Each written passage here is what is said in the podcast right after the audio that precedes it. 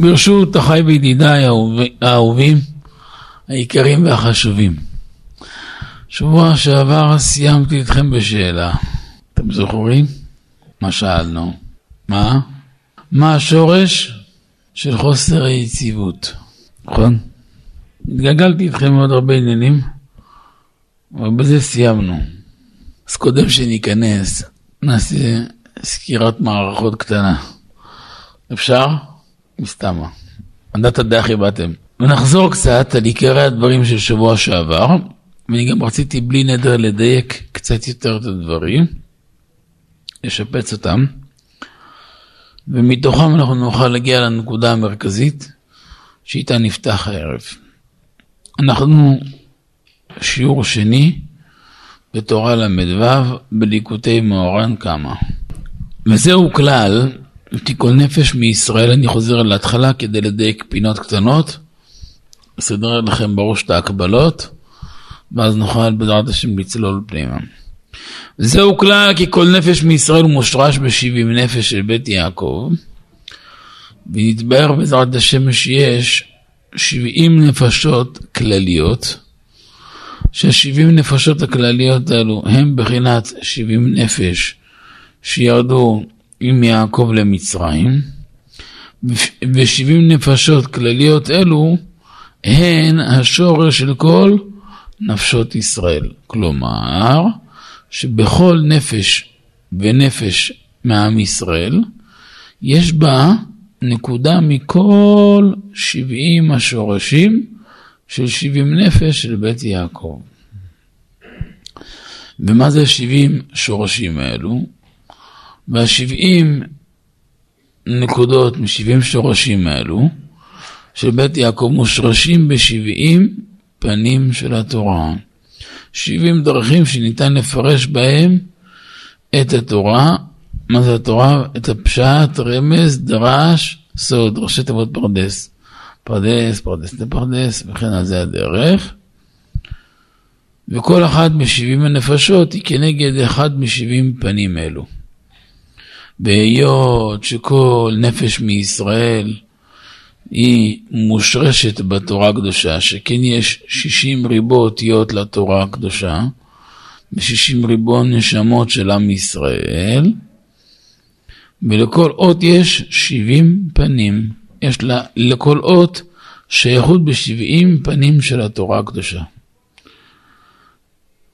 שבכל נפש מישראל יש, יש שייכות ונקודה מכל שבעים נפשות בית יעקב, שהן מושרשות בשבעים פנים של התורה.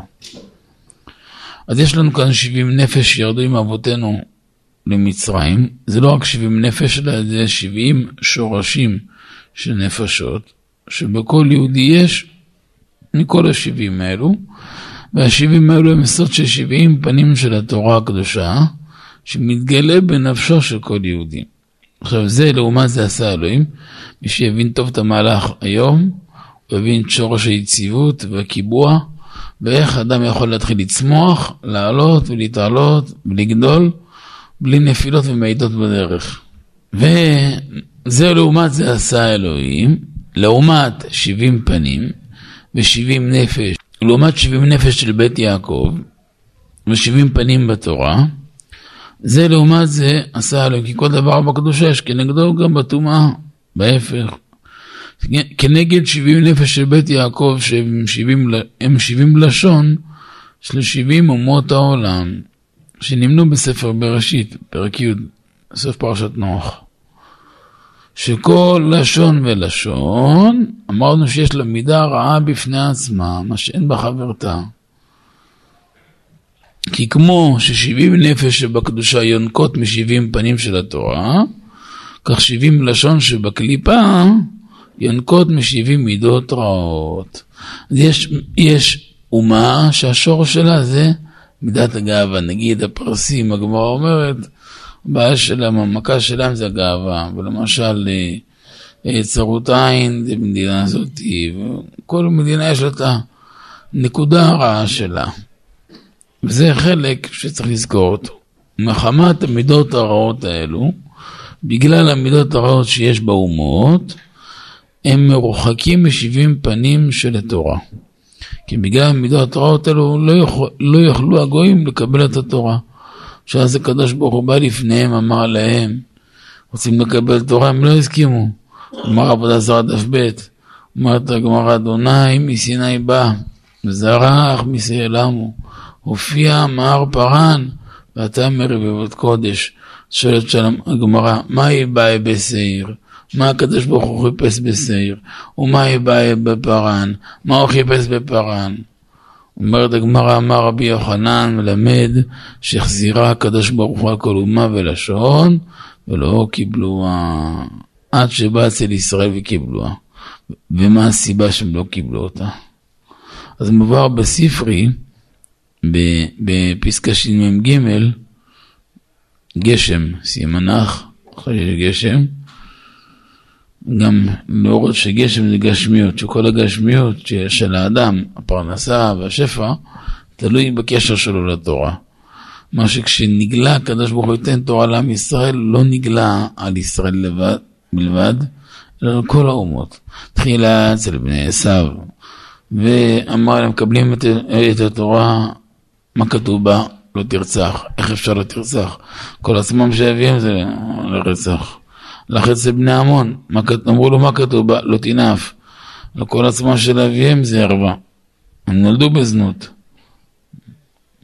אחר כך הלך אצל בני ישמעאל, אמרו לו מה כתוב בה? מה כתוב לו תגנוב. ביום שהערבים יוצאים מה שאתה הוא גנב. אם, אם הוא גנב, אם, אם הוא לא גנב כאילו הוא מת, אין דבר כזה. הוא חי על הגניבה. אמרתי לך, בשירותים שלו יש 18 צבעים. איפה הוא עבד אותו יום? משם מגיע קרמיקה, דבק, הכל בהתאם לעבודה. איך הוא יכול בלי? אצלנו אומרים ביום שתראה עורב לבן, תדע שיש ערבי נאמן. ככה היה אבא רגיל לומר.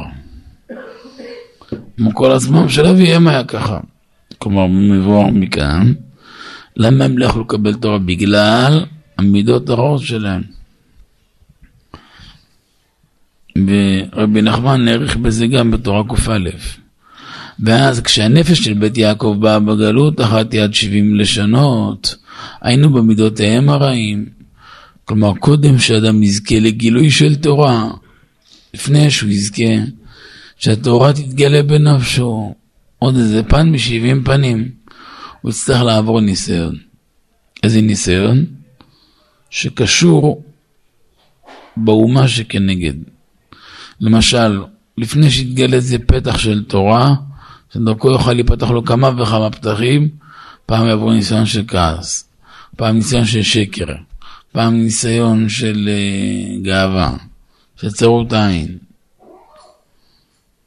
כל פעם, לפני שיבוא פתיחה, שיפתח לו איזה פתח מלמעלה בהשגת התורה, בקדושה, לפני כן יעבור איזה, איזה צירים וחבלי לידה סביב איזה מידה רעה. ומה העניין של החבלי לידה האלו? מה העניין של הצירים האלו? אבל כאן הרב אומר סוד גדול מאוד. סוד מאוד מאוד גדול. כמו שאישה לא יכולה ללדת עד שהיא נכנסת למהלך של צירים. יש צירים יותר כואבים, יש צירים פחות כואבים. למשל הרופאים אומרים יש צירים נקראים צירי דמי. הם כואבים אותו דבר, הם כואבים מאוד. בדרך כלל הם באים מחוסר נוזלים. חוסר נוזלים גם אצל אישה מעוברת עושה אותו דבר. אבל החיסרון זה כאב גדול בלי לקדם כלום. יש ציר שהוא לא כואב, הוא מקדם פלאים. רמת הכאב זה משהו אחד, אבל בלי צירים אין התקדמות ללידה. אותו דבר, כדי שאדם יזכה שייוולד בתוכו 70 פנים של התורה, שייצא, הרי בתוך הנפש שלנו גנוז כל חלקי התורה. אצל עם ישראל התורה מושרשת בתוך הלבבות שלנו, בתוך הנפשות שלנו, התורה מושרשת בקרבנו. המהות של יהודי זה תורה. אתם יודעים, עשו פעם מחקר, לפני כמה שנים, במקומות בארצות הברית, מקומות נידחים. לקחו ילדים מכל מיני אומות, מכל מיני לאומים נקרא לזה. מתוכם גם כמה יהודים, ונזהרו משם תינוקים שלא ישמעו שום ציוץ בשום שפה. לא אנגלית, לא ספרדית, לא לשון הקודש, לא טורקית, לא ספניול, כלום. דיברו איתו בחיוכים, במבטים, ברשרושים. גידלו אותם לבד, אבל ב... ממש במקומות אטומים. עם הרבה תפנוקים, אבל במקומות אטומים. כל מי שהוא יהודי, גם הכי חילוני, אבל יהודי, אמא יהודייה, התחיל לדבר בעברית, בלשון הקודש. אמריקאים והלאה לא. כל מי שהוא יהודי, לא משנה מאיזה מוצא, מאיזה מקום בעולם, התחילו לדבר בלשון הקודש. התורה מושרשת בליבו של יהודי. יהודי לא יכול לברוח מזה. המפתח של הנפש שלנו זה נמצא בתורה. האומות לא זכו לכתר תורה, למה? בגלל השורש העמוק שלהם שמושרשים במידות הרעות. והסברנו שבוע שעבר לקראת סוף השיעור, שכל חוכמות העולם גנוזות בתוך התורה. אתם זוכרים שהבאתי לכם המעשה של החזון איש, עם הילד הזה שהיה חולה, ועברו על כמה מנתחים גדולים בעולם, איך לעשות ניתוח ראש. מנתח א' אמר 18 שעות, מנתח ב' גם אמר 18 שעות. מנתח אמר, א' אמר צריך לנתח את הראש בצורה כזו וכזו. השני אמר, אם נעשה ככה ודאי הורגים אותו. רק מצב הפוך. עכשיו שתיהם גדולים, שתיהם אשמם לפניהם, למי תשמע? הלך האבא אצל החזון איש. החזון איש הסתכל, ציר ציור שלישי, אמר רק ככה, לא ככה ולא ככה. עשו ניתוח, כמו שהרב אמר. שתי המנתחים הודו, אמרו, אם היו עושים כמוהם, היה מת. הדרך היחידה שיכל להינצל רק כמו שהרב. שאלו אותו איפה הוא למד רפואה, אמר לא למדתי רפואה. מה מי שלא למד רפואה יכול להתווכח עם ניתוחי ראש? אמר למדתי תורה לשמה. בתוך התורה הקדושה גנוז כל סודות היקום. לאומות אין תורה. כי יש להם את הכיסוי של מידות רעות, והם לא יודעים לשבר אותם. אז לפני שיהודי יזכה ללידה, מה זה לידה? שיוולד בתוכו חידושי תורה, והחיבור של התורה שמושרשת בקרבו של כל אחד. כי כל יהודי קיבל חלק בהר סיני, חלקו שלו בתורה, חלק שהוא צריך לגלות ולחדש. לפני שיעבור את זה, צריך לעבור שלב של חבלי לידה. עכשיו, כמו אצל היולדת, אומר, אומרים רבותינו, שהיא לפני הלידה רמת שבעת קהל, שבעים קהלין, היולדת צועקת זוהר פנחס, היא זועקת שבעים קולות כנגד שבעים תיבות שבמזמור יענך, שבלי זה, בלי השבעים קולות שהיא זועקת, היא לא יכולה ללדת. וזה פעם זעקה בקול, פעם זעקת הלב. וזעקת הלב היא יותר קשה אפילו. זעקת הלב היא יותר קשה. והיא חזקה מאוד.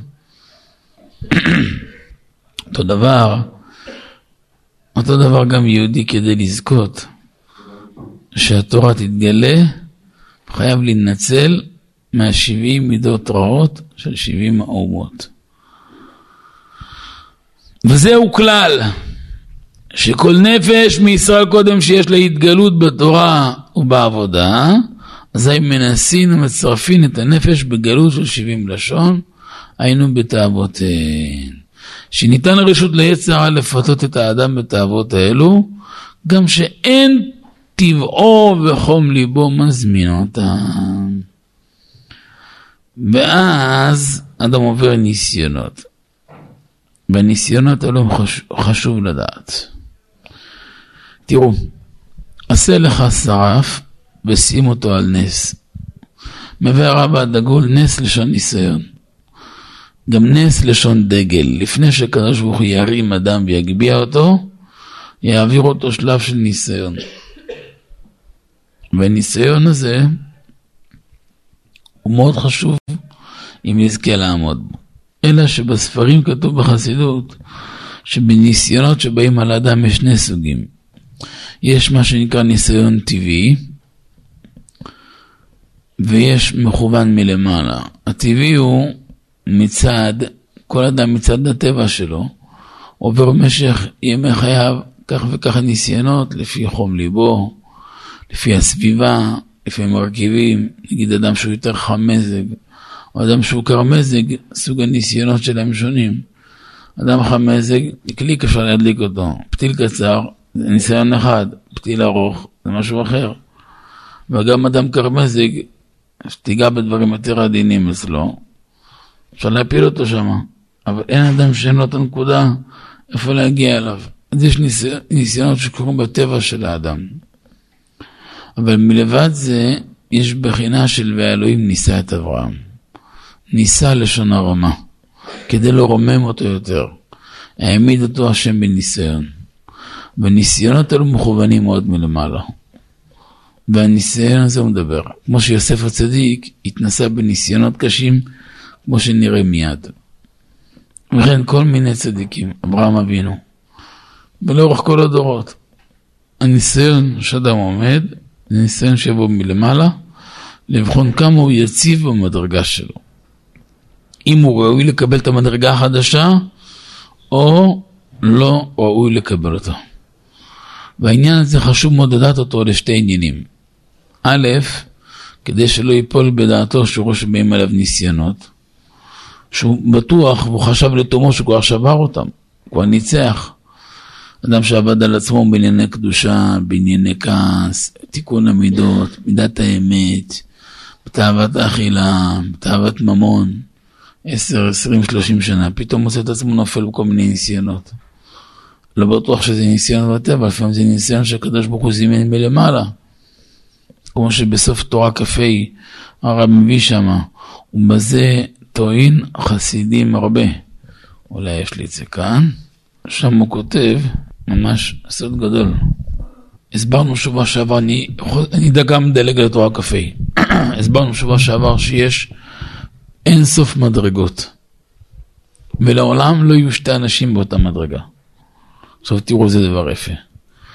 כשאדם נעתק ממדרגה למדרגה, עולה מקומה 10 ל-11, מקומה 100 ל-101, ל-1000 ל-1001, אז צריך לו ללך דרך כל הדמיונות. מה זה דמיונות? זה יצרים. כדי להגיע לקדושה, לכל קומה שאדם עולה בקדושה, יש יצר הרע מיוחד של אותה מדרגה. היצר של קומה 1000 זה לא יצר של קומה 95. זה, זה שתי שפות לגמרי שונות. זה שפה שונה. וכשאדם נעתק ממדרגה למדרגה צריך ללכת דרך על הדמיונות. אלו יצר כדי להגיע לקדושה ותכף שהוא עולה למדרגה השנייה, הוא עלה עכשיו מקומה 100 ל-101, מה קורה? מתעוררים הקליפות, הכוונה יצרים שבמדרגה, ומנסים לסבב אותו ולהכניע אותו ולהפיל אותו. צריך להכניע אותו מחדש. ואף על פי שכבר נשבר הקליפה שבמדרגה העליונה, שאדם כבר עבד על עצמו שמה, אף על פי כן שפנימיות של העליון נעתק משם לעלות למדרגה יותר גבוהה, פנימיות התחתון עולה למדרגה זו, ואזי נדמה להם שנפלו מעבודת השם. אה, אה, אזי הקליפה חוזר ונאור. כלומר שיש מצב בכל קומה שאדם עולה, יש יצר רע של אותה קומה שמתגבר מחדש. ואומר הרב משפט מזעזע. ובזה טועין החסידים הרבה. שפתאום, מה זה חסידים? זה לא השטריימל. איזה הוא חסיד כתוב בזוהר כי תצא? מתחסד עם קונו. יהודי שמבקש להיות עובד השם זה נקרא חסיד. ובזה הרבה בני אדם טועים. במה הם טועים? שפתאום נדמה להם שנפלו מעבודת השם. למה? פתאום רואים שמתגברים עליהם שוב הרהורים ותאוות, כל מיני ניסיונות, והם בטוחים שכל מזמן הם ניצחו את זה והם שברו את הניסיונות האלו. ובאמת, אין זה נפילה כלל.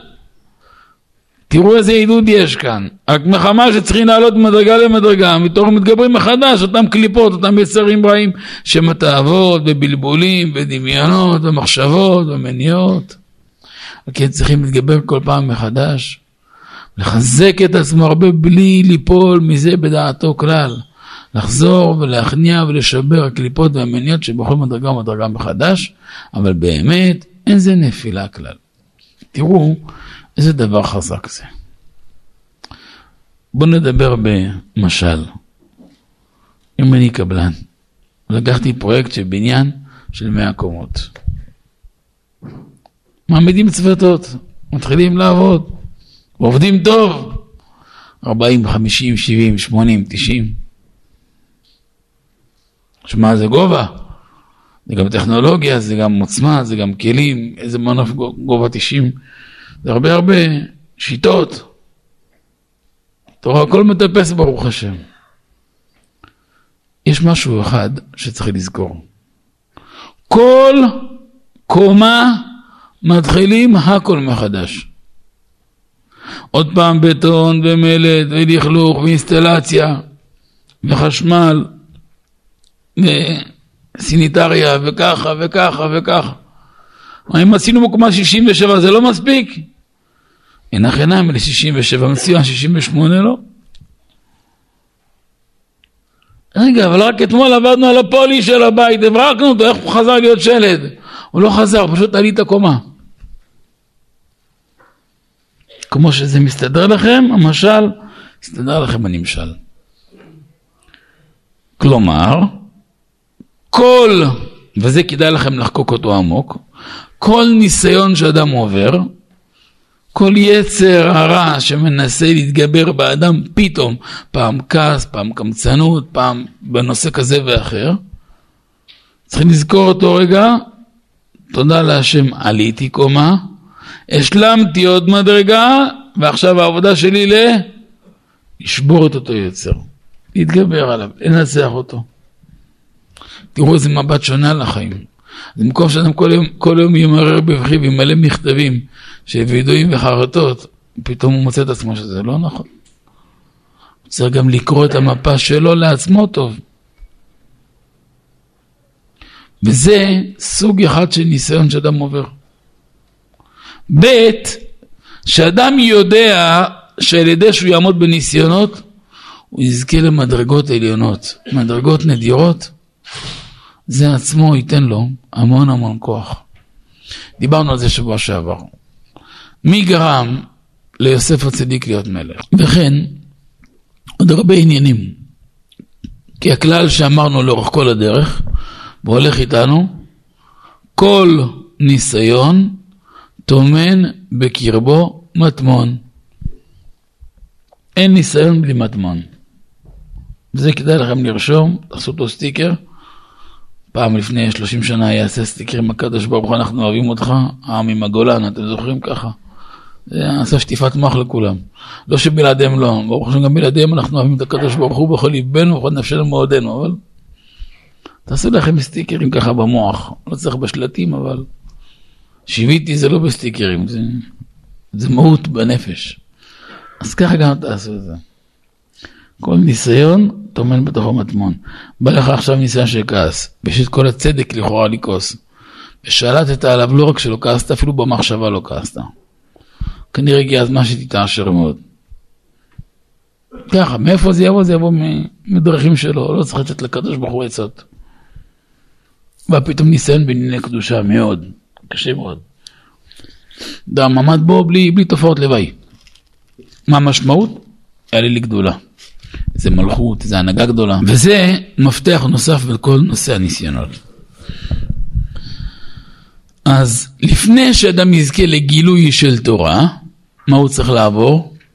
הוא צריך לעבור שלב של ניסיון. איזה ניסיון? של מידה רעה, 170 מידות רעות של 70 אומות, שזה קליפה לפרי, ל-70 פנים של תורה, ל-70 נפש בבית יעקב, ברגע שהוא ינצח במידה הרעה ההיא, אז ייפתח לו הדלת. וזה הסוד של ואנוכי אסתר אסתיר פניי. הקדוש ברוך הוא יסתיר את פניו שהם מבחינת שבעים פנים שבתורה, הוא מסתיר אותם בגלות במידות רעות של שבעים לשון, שמידות הרעות הם נעשים כיסוי והסתר לתורה, כי הקליפה קדמה לפרי. תמיד ביצירת הפרי, קודם כל נוצר הקליפה, היא נוצרת ראשונה, ובתוכו ייווצר הפרי. ואותו דבר גם, ככה, במידות. הסדרה האחרה קדמה לפרי, הקליפה והסדרה האחרה מקיפות את הקדושה. מי שרוצה לאכול את הפרי צריך לשבר מקודם הקליפה. לא אוכלים את הקלמטין לקחת, תקלף אותה ואז תוכל לברך ולאכול. אז ככה אותו דבר, קלף הקליפה, בשביל הנפש צריכה לבוא בגלות היינו במידות הרעות, לשבר אותם ולבוא אחר כך להתגלות של תורה ועבודה.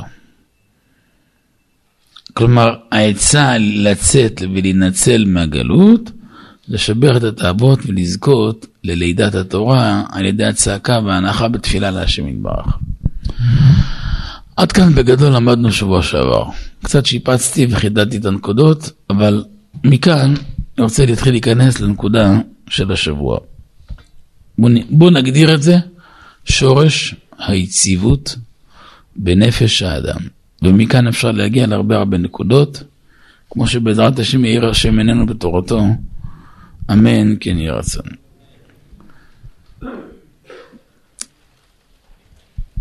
יש, שבונים בניין, השלב הראשון, מיישרים את הקרקע. אחרי שמיישרים, יש יסודות, קלונסות, 100, 200, 300 קלונסות, תלוי בגודל של הבניין. גם העומק שלהם בהתאם לגובה שלו. אבל אחרי שעושים כל הקלונסות, יש יסוד עובר שהוא קושר את כל הקלונסות. אפשר לומר שזה עמוד שדרה של הבניין. בלי היסוד עובר שקושר את כל הקלונסות, יהיה בעיה קשה עם הבניין. חוסר יציבות גדולה מאוד. מי שייצור יציבות לכל הבניין, זה יסוד עובר. היסוד הזה, הוא עובר, אתם מכירים איך הוא בנוי. ואחרי שעושים אותו, יש חומר מילואי. עליו יבוא איזה קלקר, כמובן ניילון, בידוד, ועליו תבוא היציקה. אחרי שהגיעו ליציקה הזאת, גמרו אותה מפה, אפשר בכמה חודשים להריץ כל השלד. גם 200 קומות אפשר להריץ כמו... זה כבר פשוט מאוד. עמודים רצפה, עמודים רצפה, עמודים רצפה, וצ'יק צ'ק מרימים את כל המגדל. אבל העבודה הקשה של המגדל, היסודות, היסוד כושר, רצפה. כשמגיעים לרצפה, מפה אפשר כבר ממש מתחילים לטוס. זה בדרך כלל החלק הרגיש ביותר בבניין. גם במבנה הנפש, יש 70 אומות, 70 מידות רעות, 70 לשונות, אבל יש יסוד כושר. יש מידה רעה שהיא מושרשת בכל ה-70 אומות, והיא גם מחברת בין כולם, ודרכה או אדם יעלה עד גורדי שחקים, או ייפול ויתרסק לתאומות. ודע שכללות של שבעים לשון, של מידותיהם הרעות, היא תאוות ניאוף. כמו שהביא רבי נחמן בתורה י"ט עד ג', וזה לשונו, והרע כולל שכל הרעות של שבעים לשון כלולים בו, דהיינו תבערת המדורה של תאוות ניאוף של שבעים לשון משוקעים וכלולים בו. וזה מבחינת מדורה של שבעים כוכבים, נזכר בזוהר ויקל חלק ב', דף ר"ג, היינו הרע הכולל שהוא תבערת המדורה של תאוות ניאוף שכל השבעים אומות כלולים בו. והוא תיקון הכללי. כי אדם שזוכה לשמור את הברית קודש, בית, זוג שזוכים לשמור ענייני קדושה כמו שצריך, פרפקט, מתקנים בזה את כל העבירות בעולם. כי כל הניסיונות, כל הנפילות, כל המצבים, כל המזגים שבנפש, קשורות בשמירת הברית.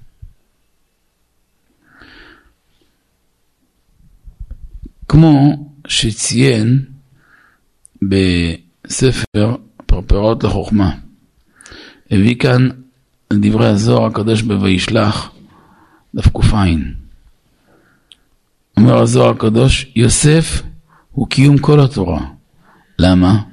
משום שהוא קיים אותה, משום שכל המצוות של התורה קשורות לשמירת הברית קודש. ולכן מי שמשבר את התאווה הזאת, אז זה יכול בקל לשבר כל התאוות.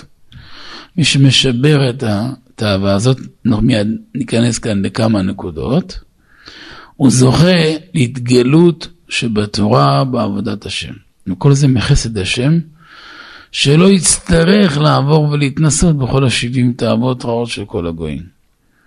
לכן השם נתן לאדם להתנסות בתאווה הכללית שכוללת את כל התאוות שהיא התאווה הזאת, וכיוון שמשבר אותה, אז יש בכלל שבירתה, שבירה לכל התאוות. כי משבר אותה יכול לשבר בקלות את כל שאר התאוות. ולא צריך להתנסות בכל השבעים.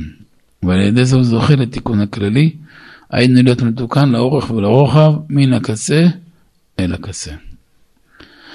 כי תאוות ניאוף היא התאווה הכי מגונה, וכל אומות העולם שקועות בה, שקועים בה. היינו אף שאומו, אף שכל אומה ואומה דבוקה וחבוקה באיזה מידה רעה, עם כל זאת גילוי הירד וניאוף, זה שבעים אומות, כולם לכודים בה, וזה הבעירה שכל העולם רצים סביבו. וכן כל השבעים לשון מלאות עם ניבול פה וניאוף, כולם שקועים בהם, כמאמרה בגמרא כתובות, י"ג עמוד ב' רוב נוכרים פירוצים האריות. הגמרא אומרת בגיטין, חביבה להם בהמתן של ישראל יותר מנשותיהם. גוי שרואה אפילו פרה של יהודי, אפילו כלב, אפילו בעל חי של יהודי, יש לגוי חשק ותאווה לבהמה הזאת יותר משיש לו לאשתו שלו. כל כך מבטא כמה הם פרוצים. והוא תיקון הכללי, מי שמשבר את האהבה הזאת, בקל יכול לשבר כל התאוות. אומר המוהרוש, זכר צדיק לברכה, אם משברים ומתקנים את הנקודה הזאת, זה בין האדם לבורא יתברך. בתוך זה כלולות כל התאוות, כל המידות הרעות. ותבדקו שהכל בזה. להבדיל איך קוראים בקליפה לעומת זה, מי שפגום בצורה קיצונית, תחילה מצעד הגאווה. איך נקרא בזוהר מי שפוגם בזה? שקר, אה, כעס, רצח. כמה רצח בעולם היה סביב עניינים האלו. דיכאון, מראה שחורה, עצבות. כל המידות הרעות מושרשות בפגם הזה. ולכן כאשר יהודי זוכה לבסס את הבית שלו על פי הנהגה של תורה, בדבר הזה, אם אין טעות, הבית תמיד יהיה שמח, תמיד יהיה למעלה, תמיד יהיה מוצלח. פעם היה יהודי מאוד ירא שמיים, שהיה מאושפז בבית חולים, אני חושב בבאר שבע. הוא היה מאושפז, ולצידו, מאושפז תקופה ארוכה, איזה בעיה שם. ולצידו שכב יהודי טוב, קיבוצניק, אבל שומר הצעיר. שאוכל הכל, שבת וחול אותו דבר, כיפור אותו דבר, לא, לא, לא, לא חש לכלום. והנה, הראה איזה דבר פלא. כל יום, מהלך היום, מהבוקר לערב, היו מגיעים ארבעה רבנים גדולים, איזה שעה, ליד הקיבוצניק הזה. פעם באים ביחד, פעם כל אחד בנפרד, אחד בשמונה בבוקר, אחד בעשר, אחד בשתיים, אחד בשש בערב. אבל כל יום, כל הארבעה היו מגיעים. טוב, פעם, עוד פעם, עוד פעם, תשמע, שבועיים, שלוש, חודש, חודש וחצי. אין דבר כזה.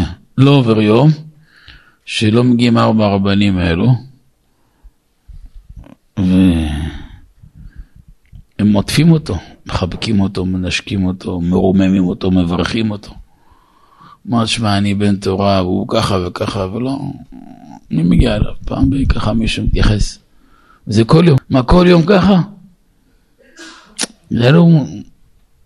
פעם אחת, ואז יש שעת הכושר איזה שבת. תגיד לי, מי זה ארבע הרבנים שבאים אליך? אמרו, זה ארבע בנים שלי. אמרו לו, מה? אבל אתה השומר הצעיר.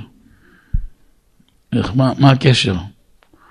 אמרו, לא יודע, אבל אני אספר לך את המעשה הבא. הם ניצולי שואה. הם גדלו במחנות, והם ניצלו. באחד השלבים שהם עברו, אשתו הייתה ילדה בת חמש. העלו אותה כבר לרכבת עם אמא שלה. כיוון מחנות ההשמדה, כיוון תאי הגזים. מבינים שעוד עשר דקות היא לא תהיה כאן. אמא קולטת עוד קילומטר וחצי, שתיים, יהיה עיכול קיצוני לרכבת שהיא תהיה חייבת לעת. היא אומרת לבת שלה, בת חמש, אני זורקת אותך מהחלון, זה הדרך היחידה אולי להציל אותך. מנשקת אותה, מחבקת אותה, היא אומרת לה שתגדלי, אני מתחננת. תזכרי שאת יהודייה, ואת לא מתחתנת בלי לגשת לרב שיסביר לך מה זה טהרת המשפחה. גם אם את מתה, את לא חוטאת בנושא הזה. נשיקה וחצי חיבוק, מלנה זרקה מהחלון. אם לא, זה עוד חמש דקות בתאי הגזים. מה אמא אמרה? טהרת המשפחה. תזכירי את שתי המילים האלו, תלכי איתם. אף אחד בעולם לא ישים עליך אצבע בלי שתי המילים האלו. טוב, בסדר. השתרבבה בשדות, טק, טק, טק, הסתתרה לעת ערב, הגיעה לאיזה יישוב, אספו אותה כמה אנשים טובים, רחמו עליה, שרדה את המלחמה. שרדה את כל השלבים. הגיעו לארץ, שילבו אותם באיזה שומר הצעיר. היא באה מבית חרדי, אבל כמה, כמה היא זוכרת מגיל ארבע, גיל שלוש, גיל חמש. אחרי הכל זה ילדה קטנה. הכניסו להם הרבה שטויות. אבל היא זכרה את שתי המילים, צמד מילים שאימא אמרה. כשהגיעה לשלב של היכרויות, אז מישהו בקיבוץ מאוד רצה אותה. אמר לו, זה וזה המעשה, הבטחתי, נשבעתי לאמא שלי, ובזה נפרדנו. אמרו, בסדר. הלכו לרב, הסבירו להם מה זה. אמר לו, ודע לך, מעולם לא, שמע, לא שמרו בבית כלום, הם לא שמרו שבת, כשרות, כלום, כלום, כלום. אבל בדבר הזה, הם היו יותר חרדים מהכי חרדי שיש. הם קיבלו ארבע בנים, ארבעת הבנים עזבו את הדרך שלהם, ארבעתם גדלו, ארבעתם ארבע ראשי ישיבות. זה מה יש להם בעולם. חלפו להם 80 שנה, והיום רואים את הפירות. הוא זקן, יש איש, מבוגר, והם עוטפים אותו 24-7.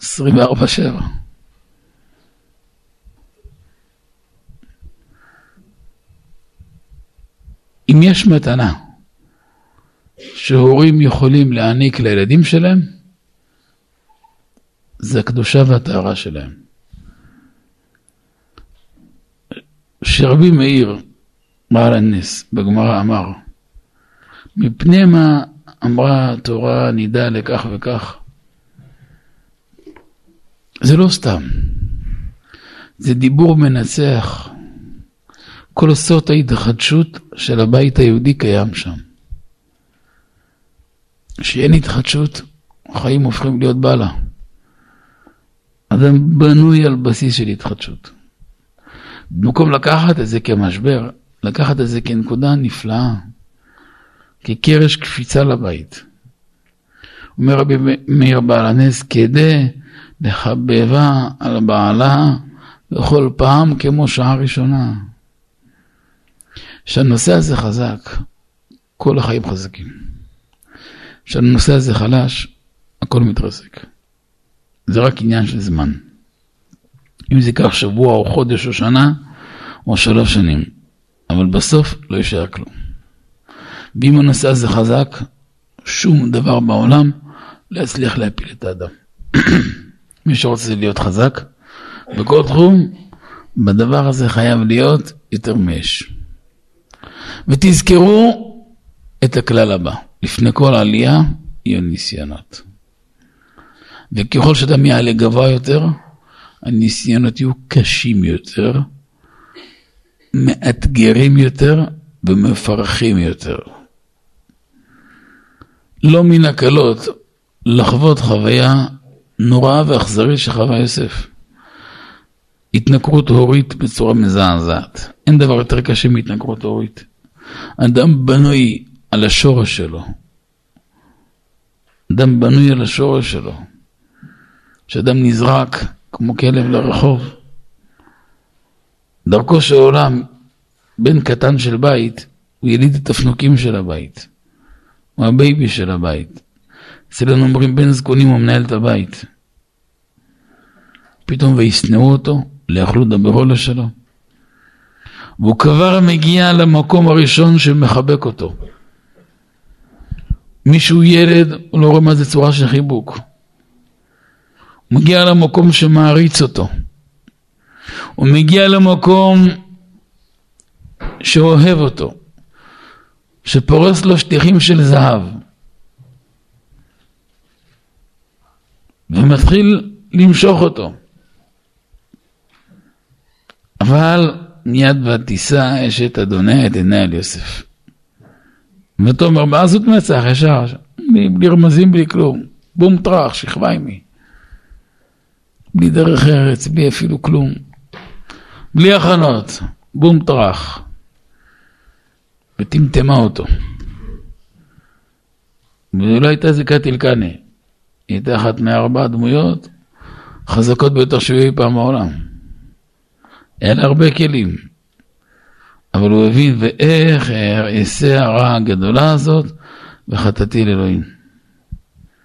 בקטעי רבי אליעזר כתוב, מיום שוויה ילד עמד בניסיונות, רוח הקודש לא שר מעליו עד ימותו. אם היה טועה בזה, רוח הקודש היה שר מעליו. תראו אצל שאול המלך, השם שר מעל שאול. היה בעל רוח הקודש, כבר התנבא, הגיע מדרגה של נביא, בסוף נפל. למה נפל? שר מעליו. שם היה מידה אחרת. כשאדם מנצח בהתגברות בעבודת המידות, זה גורם להמלכת השם כפול ומכופל בקרבו ובנפשו ממש. וזו נקודה שכדאי לאדם להפנים אותה. מבינים שפה טמון כל בניין הנפש של האדם.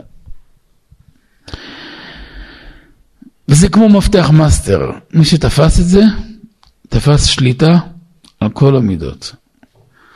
כשאדם איבד את זה, בגדול הוא איבד הכל.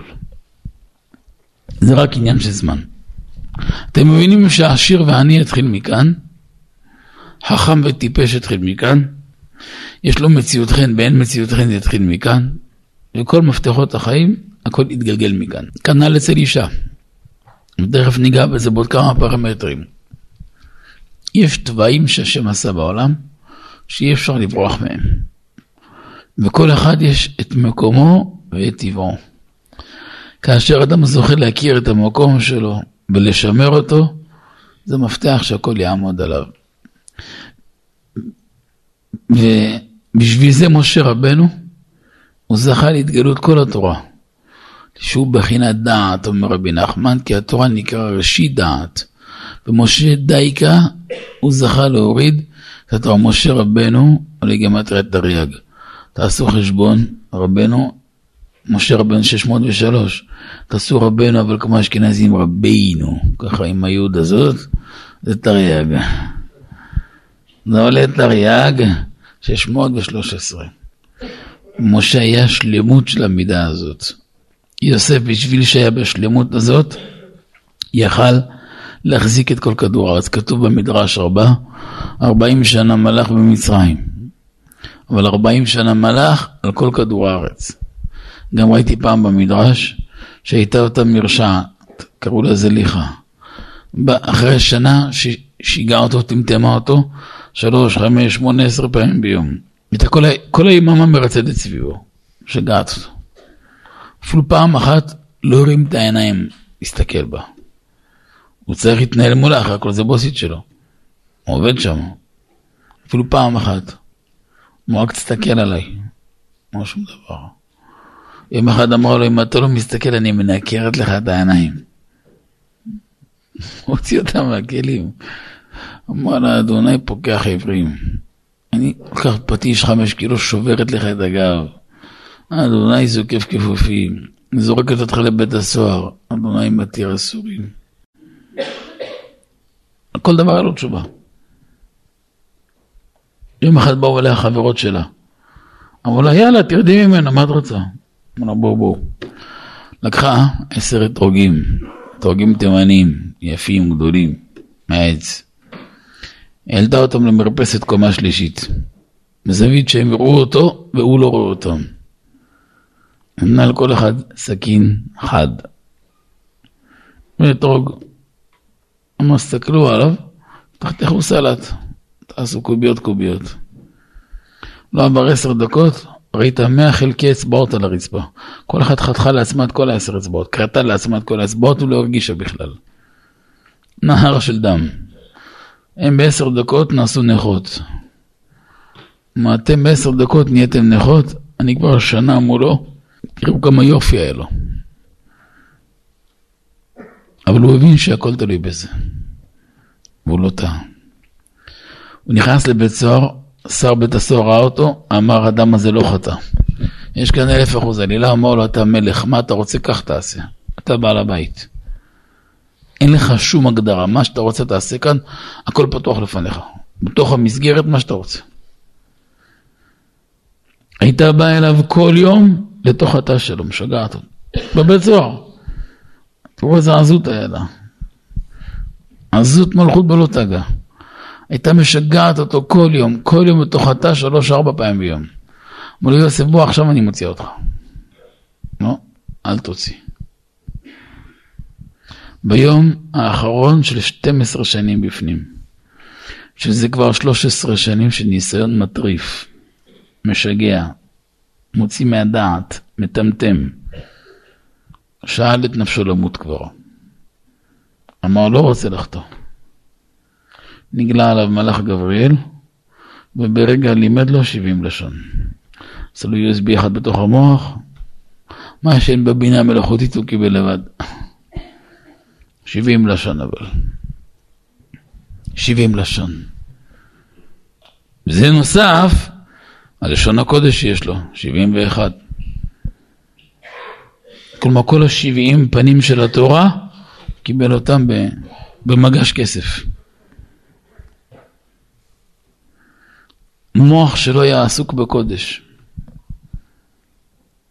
הגיע מול פרעה, והחוק היה שכל אחד מדבר עולה קומות לפי השפות. היה 70 מדרגות לכיסא של, של פרעה. עומד מולו במדרגה הראשונה, נדבר בטורקית, מדרגה שנייה נגיד במצרית, מדרגה שלישית באנגלית, ככה רץ. אלה 70 מדרגות. זה הראשון בעולם שעומד מול פרעה ב-70 לשון. ואז הוא אומר לפרעה, אני מכיר עוד שפה. זה אומר שאני עולה עוד קומה. כלומר, אחד מעליך, כלומר שאני הולך להיות מלך ואתה יורד. כי החוק במצרים היה, מי שידע הכי הרבה שפות הוא ימלוך. פרעה ידע 70 לשון, הוא ידע 71. אמר לו, ככה הכל, רק שבשקט. אמר לו, בסדר, אני שומר על הכבוד שלך, אבל תנהג יפה. לפני עשר דקות הוא יצא ותראו, זהו, נגמר. בן כמה היה? ויוסף בן שלושים שנה בעומדו לפני פרעה. בחור רווק, בן שלושים, בוגר בית סוהר. כן, וסובב את כל המדינה. מה שעשה בשנתיים שלוש, לא עשה אף אדם שקדם לו 600-700 שנה. הפך את המדינה מאיי חרבות ערבים, נו, קחו עזה, יש לך הכי הרבה, נו, הכי הרבה זה מילה יפה לאדם. הם, הם לא יודעים מה זה סדר, ניקיון, מה זה ריח טוב, אין דבר כזה. זה לא קשור אליהם בכלל, לא. זה לא מתקרב, תראו אפילו בניין שהם עובדים, אתה לא יכול לנשום שם, לא יכול כלום. הסירחון מנת חלקם, זה לא... הפך אותם להיות מעצמה בינלאומית, איך אתה יכול? הפך אותם להיות מרכז הכי גדול בעולם. והוא עלה והתעלה, ולא היה אפשר ללכת נגד אפילו במחשבה. דעו לכם, היה תקופות, אדם היה חולק על יוסף, פתאום נופל מת. נופל מת, זהו, אין אופוזיציה, צריך היום כזה מועמד יהיה במדינה.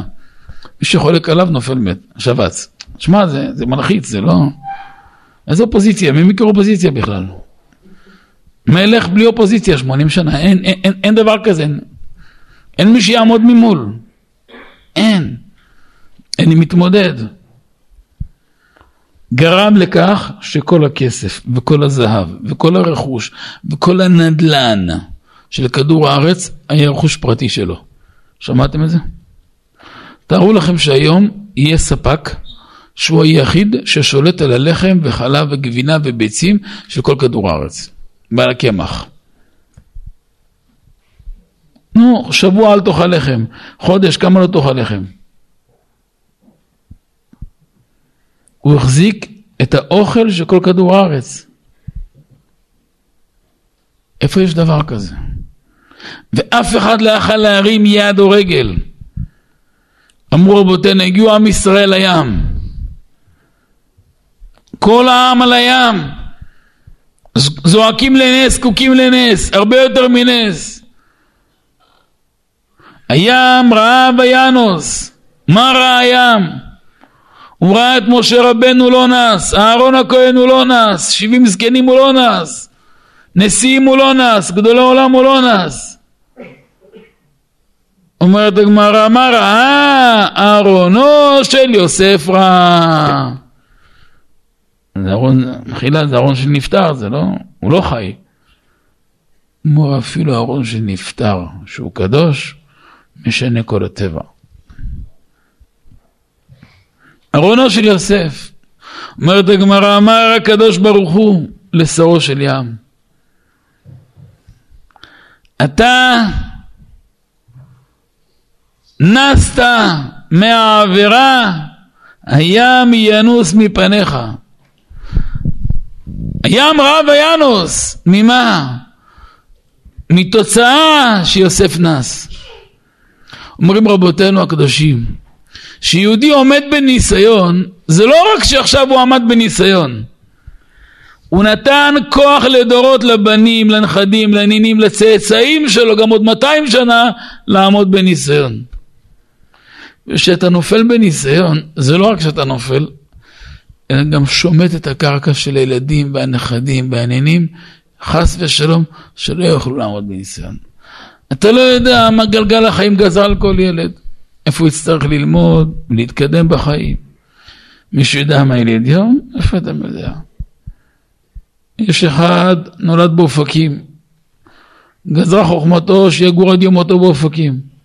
יש אחד נולד באופקים, גזרה חוכמתו שיגור במטולה. ואחד נגזר עליו בלוס אנג'לס. אתה יודע מאיפה? איפה אתה יודע מה נגזר? אפשר לנסות לכוון מטרה, למקד. אבל באמת, איפה החיים הביאו את האדם? אם כרווק, כנשוי, או כאב, או סב, מאיפה אתה יודע? פעם אה, זוג מאוד מאוד תפרנים, משהו, אלה מכולת שכונתית, אתה יודע, כמו של שנות ה-60 בדימונה. היו ממש, עם כל, אתה יודע, ימי הצנע. חיים ממש מיד לפה. אפילו עד שנות ה-80 אפילו. היה להם דוחק מאוד גדול. גומרים את החודש, אבל בסדר, אבל אתה יודע, הם בחדשים גלגל אותם לזכור בחוץ לארץ. תוך שלוש-ארבע שנים הפכו להיות מהעשר הכי עשירים בעולם. דימונאים, מרוקאים, שלוחים לגמרי. שלושת רבעי מהנשיאים של כדור הארץ עוברים דרכם. כאילו היום נחשבים משפחה של העשירים מיוחסים. מה מיוחסים? מרוקאים של דימונה, של אף למעלה, יפה, טוב, ישורת נכונה עם הרקיע, הכל בסדר. אתה לא יודע מה ההשגחה הבורית מתגעגעת לאדם, איפה אתה יודע? אבל כן אנחנו חייבים, כהורים חובתנו, לקנות בקרבנו ולהקנות כלים לילדים החמודים שלנו. לילדים, לנכדים, להקנות להם כלים. תחשבו מה זה כוח של הורים. אתה אבא, את אימא עמדת בניסיון. היה איזה משוגע בעבודה שמתחיל לנדנד. איזה משוגעת. קודם כל צריך להעיף לכל הרוחות. ותזכרו את מה שאני אומר לכם. שווה להפסיד עבודה. אפילו על הווה אמינא, לא... פרנסה תבוא מלמעלה. היית מקבל עשר, כנראה מגיע לך לקבל חמישים, לא עשר. לא נכנסים לריח מסריח ואימא. גם לא, גם לא קרוב לקרוב. הרחק מן הכיור, מן הדומה, דומה לא דומה. היה איזה מישהו נודניק בעבודה משהו? קודם כל תעוף לכל הרוחות. לא, לא קשור אליך. אתה יודע מה עשית אותו רגע? חוץ מאשר נמלטת, משכת על כל הילדים שלך, על הנכדים, על הנינים שעתידים לבלוד עוד 40 או 50 שנה. כוח עליון מול יצר הרע. מחר הם יעמדו איפה שיעמדו, באיזה בסיס, באיזה מצב, באיזה סיטואציות, אף אחד בעולם לא יוכל להפיל אותם. אתה יודע מה המשמעות? שאיפה שהם ישימו יד הם יצליחו. איפה הם ייגעו הם יפרחו. הם ייגעו בחול יהפכו אותו לזהב. יש אנשים ייגעו בזהב יעשו אותו חול, הם ייגעו בחול יעשו אותו זהב. אתה יודע למה? הברכה מנת חלקם. זה דבר חזק זה. ולכן מי שמשבר את התאווה הזאת, אזי בקל יכול לשבר כל התאוות. דעו לכם שכאן גם טמון הסוד של היציבות הנפשית, הרגשית והרוחנית. ובואו נלך אחד לאחד. אתם יכולים לחקור כל מילה שאני אומר לכם.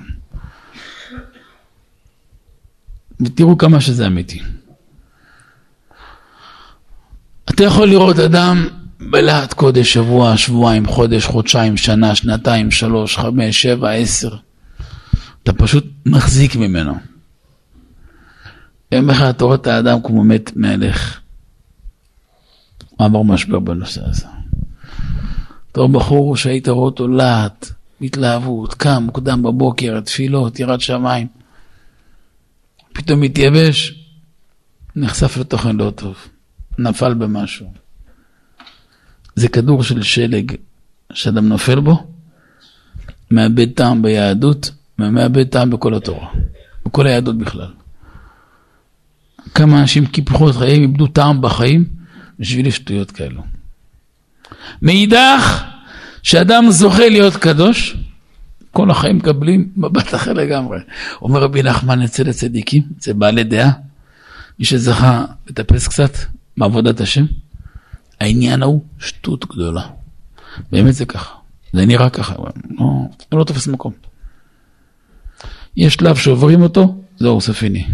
אז מה אין החיים? בטח שיש חיים. חיים מצוינים, חיים מאושרים, חיים מבורכים.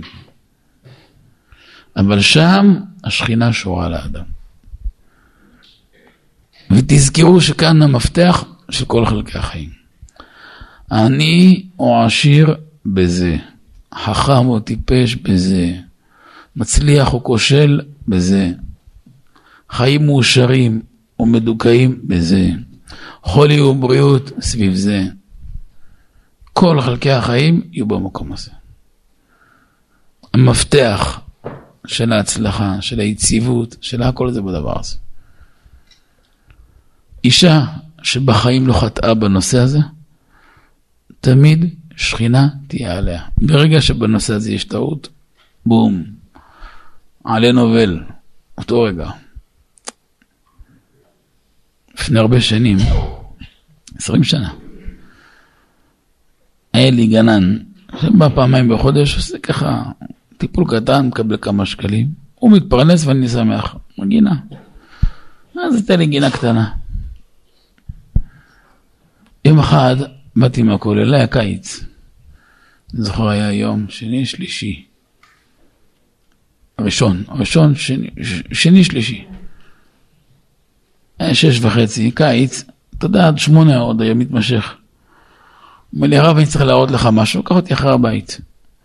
יש כאן שלוש עצים, יש כאן לימון, יש כאן תפוח ואפרסק. יש חיידק שקוראים לו ככה וככה, נתפס את שלושת העצים.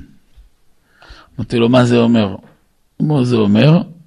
אם נצליח עכשיו למגר אותו, נמגר אותו, נעשה הכל, נקנה חומר מיוחד, יקר, אבל אם לא נצליח, תוך שלושה ימים, העץ יבש, כאילו לפני ארבעה חודשים קראת אותו ל"ג בעומר. אמרתי, איך יכול להיות? הוא ירוק, הוא מלא פירות, הוא טעון, יפה. עץ יפה, באמת יפה. אמרו לי, זה החיידק. אמרו, תשמע, אני אעשה מאמץ, כל מאמץ. באמת הלך, קנה חומר. אבל כמו שנראה לי, את האפרסק והתפוח נציל, הלימון לא נראה לי, אבל בוא, בוא נפזר על כולם חומר. הוא ככה עשה. אחרי יומיים הוא בא אליי, שלישי עד חמישי, כמו שהוא אמר, לא נפל דבר אחד ארצה.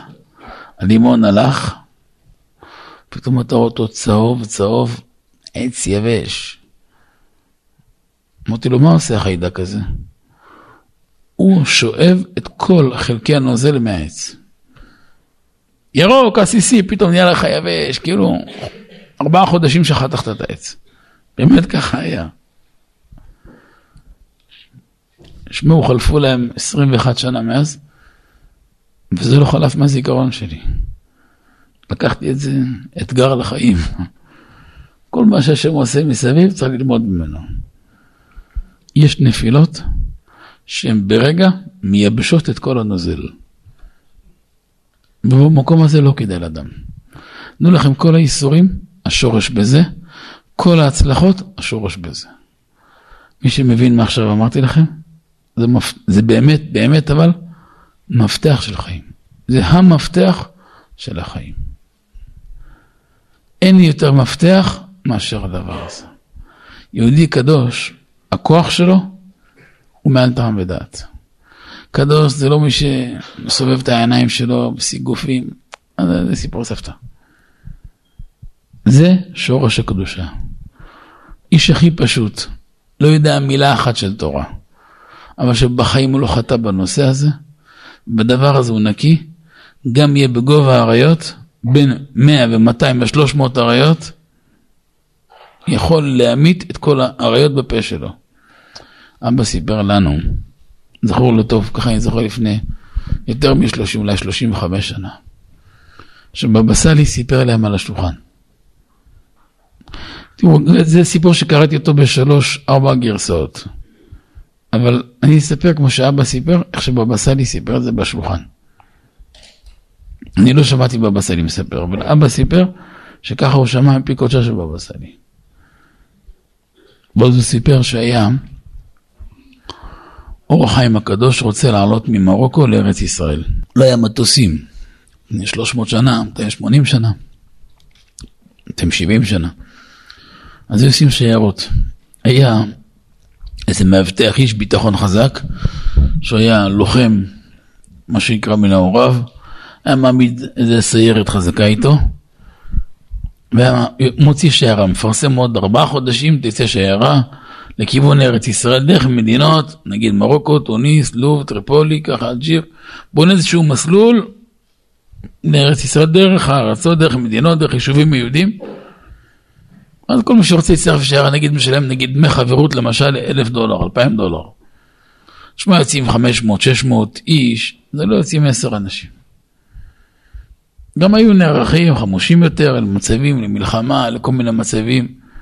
שומר פתאים השם אבל הם עוברים רכוש עם ציוד, לפחות שומר פתאים השם הכי, הכי מעוגן שאפשר. והיו דואגים לאבטחה, דואגים לכל מה שאפשר, לאוכל, למזון. אבל לפחות אדם יוצא עם, עם אישה, עם ילדים, עובר דירה, עולה, מקום בטוח. זה אור החיים הקדוש ראה שיש חבורה מתארגנת עוד חצי שנה, נרשם. שילם מה שאמרו לו, ושאל מה עושים בשבת? אמרו לו, אנחנו דתיים, שומרים מצוות. שבת עוצרים, מצוין. שילם כל מה ביקשו, עשר, עשרים אלף, שם. טוב, יצאו יום ראשון לדרך. הוא יצא בשמחה, בערגה. הרי זה קצת מטלטלים שלו. מסכן, הוא סבל הרבה, החיים הקדוש. היה מיוסר מאוד. ואז הגיע יום שישי בצהריים, החיים הקדוש פונה לראש החבורה, המאבטח הזה. מה עושים? הוא אומר, אני מתנצל, אנחנו לא יכולים לעצור. אבל עוד שלוש שעות שבת. אמר לו, אבל אנחנו באמצע המדבר. יש כאן אריות, יש כאן נמרים, יש כאן דובים, יש כאן חיות מסוכנות במדבר הזה. אמרו לו, מה זה קשור? אמרו לו, מה זה קשור? יש כאן בני אדם, שש מאות אנשים, אני אעמיד מול, מול אריה, מה, מה, מה, איך אני אעשה? אני חייב להתקדם. אמרו, טוב, אני נפרד. תיזהר, זה מסוכן.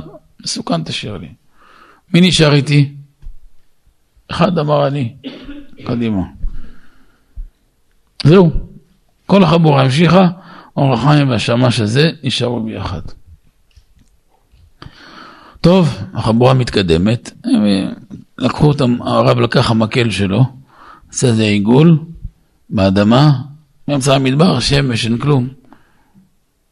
אמר לו, פה אנחנו קונים שביתה, זה הבית שלנו לשבת, זה הרשות שלנו.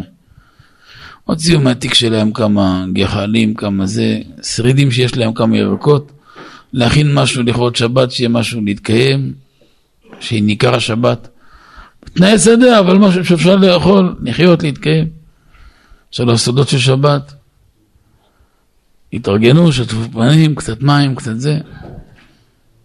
היו מתלבשים, מתארגנים, כמה דברים, כמה הכנות, ועומדים לתפילת מנחה, ומתחילים סדר קבלת שבת. פתאום השמש רואה אריה ענק, דוהר לכיוונם. נכנס לבעל אין איפה לברוח עכשיו. תפס ברב. אמר לו, אל תפחד, הוא לא יעבור את הקו. מה, יש כאן קו? הוא לא יעבור את הקו. האריה הגיע לקו, כאילו נתקע בקיר של מקלט. בום. רבץ. הרב לחש לו משהו באוזן, הסתובב דהר, 300 מטר, עלה על גבעה ורבץ. כאילו לשמור עליהם. כל השבת התנהל חופשי, רק איזה בעל חיים מסוכן מתקרב לאזור, מיד האריה מגיע, מטייל, כמו מאבטח כזה. כל כך התיידדו איתו עד שהשמש כבר קנה ידידות עם האריה כבר, התרגלו אחד לשני. מוצאי שבת, הרב גמר, ערבית, עשה הבדלה, מהאריה עוד פעם רבץ. מסמן לרבי על התעלה. יאללה, אורזים את התיקים, את הציוד, יאללה, על הכתפיים. הרב יושב ראשון, השם השני, מחזיקים ברמה, יאללה, תן גז חגורים, אפשר, יאללה, תן. תוך שעה הגיעו לליבה של העיר תוניס. פתאום אתה רואה בלב העיר תוניס שתי יהודים, אתה רואה לבוש יהודי, ציציות, רוכבים על אריה. תאר לך, אנחנו עכשיו הולכים באמצע אשדוד, באמצע בני ברית, פתאום אתה רואה איזה חסיד אחד, רוכב על אריה באמצע הכביש. חסר לשוטר שיעצור אותו, יכוון את האריה מולו, עשו לו אחד ככה, גם הגלגלים התפנצ'רו לו. אין דבר כזה, איפה זה? אפילו בסרטים לא יכול להיות דבר כזה. זה אפילו הבינה מלאכותית עוד לא הגיעה אליו. עד שהגיעו לחבורה. רק ראו אריה כמעט מתו. והוא מפנה להם דרך לבד, אוי אוי אוי לבד ככה, מפלס. הגיעו עד ראש החבורה ואמר לו, סימן הרב לאריה תעצור. עצר, ירדו, הרב לחש לו עוד משהו באוזן, האריה הסתובב דהר, השאיר שובל של אבק ונעלם. אמרו לו רב, אני טרוד. טרוד? אסור להיות טרוד. אמרו לו, אני חייב לדעת סוד אחד לפני שמתערבבים כל החבורה חזרה. היה שבת שלא תשכח, אבל מה אמרת לו בקבלת שבת? שהוא רבץ? ומה אמרת לו עכשיו? כמו שהוא רבץ, אמרתי לו שמיום שאימא ילדה אותי לא חטאתי בברית קודש. טוב. ומה אמרת לו עכשיו? שאני אוסר עליו להזיק לאף אחד בדרך, הוא חיה, צריך לגשת למדבר. המקום שלו לא ביישוב. למה? שלא יטרוף איזה ילד בדרך. יאכל אותו כמו צ'יפס. וככה היה. כי מי שהוא קדוש בנושא הזה, אין דומה לו. אתה מגיד, אבל כבר היה מה שהיה. אומר רבי נחמן, זה לא משנה מה היה. העיקר זה להתחיל מחדש. וברגע שקיבלת עליך תשובה שלמה, מחר גם אם המחיר למות, אתה לא חוטא. עכשיו אמצע שבעה נקים. פתאום קשה להם זה וקשה זה, והוא קשה לו והיא קשה לה. בדברים האלו עדיף למות ולא לחתום. תזכרו, חלילה יש חולה, מחללים עליו שבת. דעו לכם, שבת זה הדבר הכי חמור שיש ביהדות. אם תשים שבת מול כיפור, שבת בערך פי 40 יותר, יותר חמור מכיפור. העולם ירא מכיפור יותר משבת. ראיה, גלי צה"ל, רשת ב', כיפור לא עובד, שבת, עוונות כחול. באמת אבל שבת במשקל שלו, פי מאה מכל, מכל חלקי התורה. אין דבר שיעקור אדם מיהדות, זולת עבודה זרה בפרהסיה או חילול שבת. נפקא מינה, עכשיו בית מקדש קיים, יבוא מחלל שבת, אסור לקבל קורבן ממנו. יבוא ערבי, גוי, שהוא לא עושה עבודה זרה, שהוא מאמין באלוקים, מקבלים ממנו. אומר הרמב"ם, מפה תלמד שמחלל שבת קשה מן הגוי. אפילו אח ידם חולה מחללים על שבת. יש סימנים, אתה רואה מצב כזה וכזה, כל איברים פנימיים נקרא חלל, לא שואלים בכלל. אותו רגע, אותו רגע תעיף אותו לבית חולים. יש דברים לא שואלים בכלל. השואל והנשאל מגונה, אין דבר כזה. תעלה לאמבולנס ותיסע. אין דבר בעולם שהתורה מצווה אותנו ייהרג ואל יעבור. בגימל דברים, ייהרג ואל יעבור. עבודה זרה, גילוי עריות ושפיכות דמים. בדברים האלו צריך להיות חזק. ויש ניסיון שיבוא מלמטה, מטבע של האדם, שהוא קל דעת. ויש ניסיון שיבוא מלמעלה כדי לגדל את האדם. ובכל סוג אסור להתפשר. ובואו נמשיך. בשביל זה משה רבנו, לפי שהוא כלל של התגלות התורה, הוא גילה ולימד את התורה לכל ישראל, לכן גם מבחינת, הוא נקרא ראשי דעת. הוא גילה את התורה, לכן הוא נקרא דעת, שאין דעת כמותה. גם איתה בספר הקנה, גם ברוקח, גם מגלה עמוקות. משה רבנו, זה משה רבנו עם י' ברבינו. עולה גימטריה תרי"ג, שהם כלל מצוות התורה, שהוא כללות כל התורה. לכן נרמז בכינוי שלו, משה רבנו. אבו מוסיף, בדרך כלל יש תואר ויש שם עצם. נגיד, אומרים, הגאון הרב עובדיה, הרבי מלובביץ', השם שלו מה? רבי מנחם מנדל. לא אומרים מנחם מנדל רבי. אומרים הרבי מנחם מנדל. יש תואר, יש מצם. אצל משה רבנו, לא אומרים רבנו משה, אומרים משה רבנו. שימו לב, השם שלו לפני התואר. זה חלק מהשם עצם שלו, התואר. שהוא כללות בשביל זה שכל התורה הייתה תלויה בו. בגלל הקדושה הזאת היה צריך לפרוש עצמו מכל וכל מתאווה, זה אפילו מחלק ההיתר. אבל הוא יחיד שהיה צריך גם מחלק ההיתר. כמו שכתוב, שקדוש ברוך אמר לו, ואתה פה עמוד עמדי, הסכים שיפרוש. כי בכוח שבירת האהבה זו לגמרי, אפילו בחלק ההיתר, זכה להתגלות של כל התורה כולה. ובלעם, אמרנו בהתחלת השיעור שיש זה לעומת זה עשה האלוהים, בלעם בוא ניקח בית למד מם. בית למד, בית זה בראשית שמתחיל התורה, למד לעיני כל ישראל זה סיום התורה בלמד, נכון? בלעם שכנגד משה בקליפה, כמו שכתוב על בלעם ויודע דעת עליון, שהייתה לו דעת, אבל דעת של הקליפה, היה מכשף. שהיא כנגד דעת הקדושה של משה רבנו, גם אותיות בלעם מרמזים שהוא בקליפה של התורה.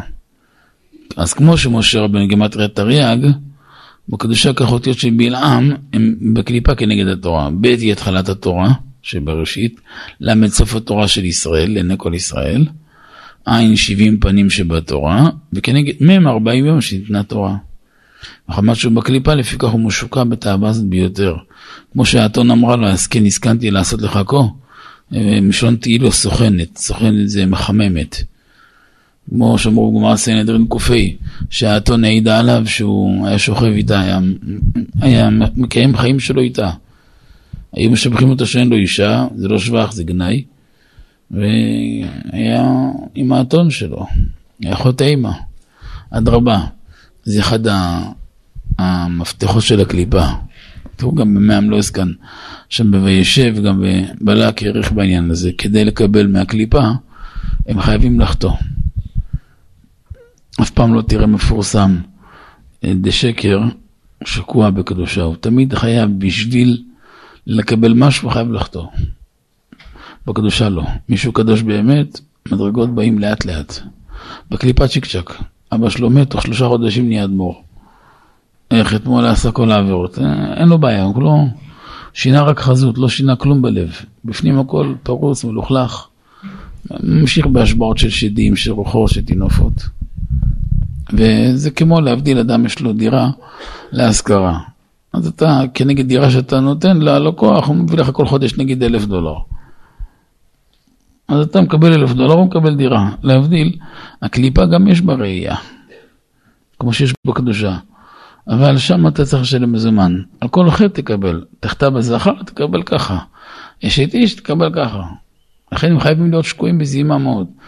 אין דבר כזה, אתה, אתה, לראות אדם נקי באמצע הלילה בבית עלמין. הם, הם שרוצים בבית עלמין.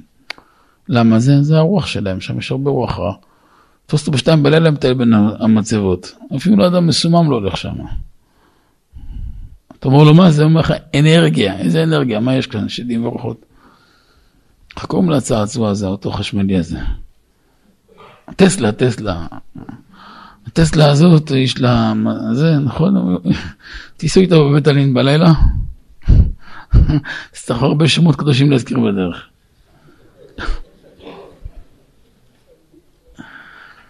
כן, הוא, הוא, הוא מזהה את הדמויות. יש שם הרבה מרעין בישינו, הרבה שלא נוחה מעדן, נגיד בעדינות.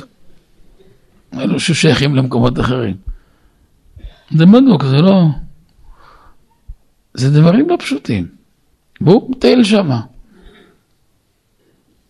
אבל אין דבר כזה גם לצאת נקי מהם. הוא, כמה זה קשה. לכן מי שפעם אחת פנה אליהם, יש לו בעיה קשה. אבל בעיה קשה. וכדאי לו לא לצאת מהעולם עד שיסדר את הנקודות האלו עד הסוף, עד הסוף, עד הסוף, כי הם רודפים את האדם גם, גם בקבר בצורה אכזרית. הם מרוקנים אותו, אבל הם מרוקנים אותו. ואין לכם מושג כמה שזה קשה. לא משנה מה יעבור בעולם, לא פונים אף פעם לאנשי שקר. כל מי שקם כפטריות שאחרי הגשם, רוצה לימדו אבותיי, מי שלא 20-30 שנה קדמו לו בבית מדרש, אבל שקע על התורה.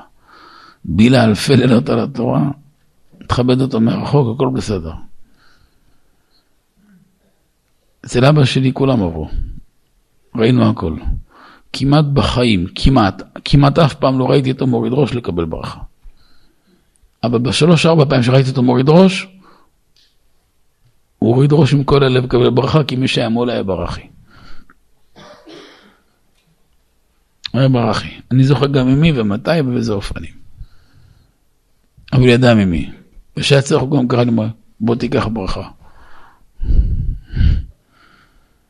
יש כאלו שאסור לפספס אותם. יש כאלו שאסור להתקרב אליהם. זה לא עובד כאן לפי יחצנות, זה עובד לפי אמת. והאמת, השורש שלה בנקודה הזאת. איך קוראים למידה הזאת? מידת האמת. היסוד נקרא אמת. להבדיל שאדם פוגם בו נקרא, אומר הזוהר, משקר. באות הקדוש, עוד קיים הקדישה. מצד שני האמת יורד. תראו יעקב אבינו, בשביל שהיה שלם בזה, אף דבר בעולם לא יכל עליו.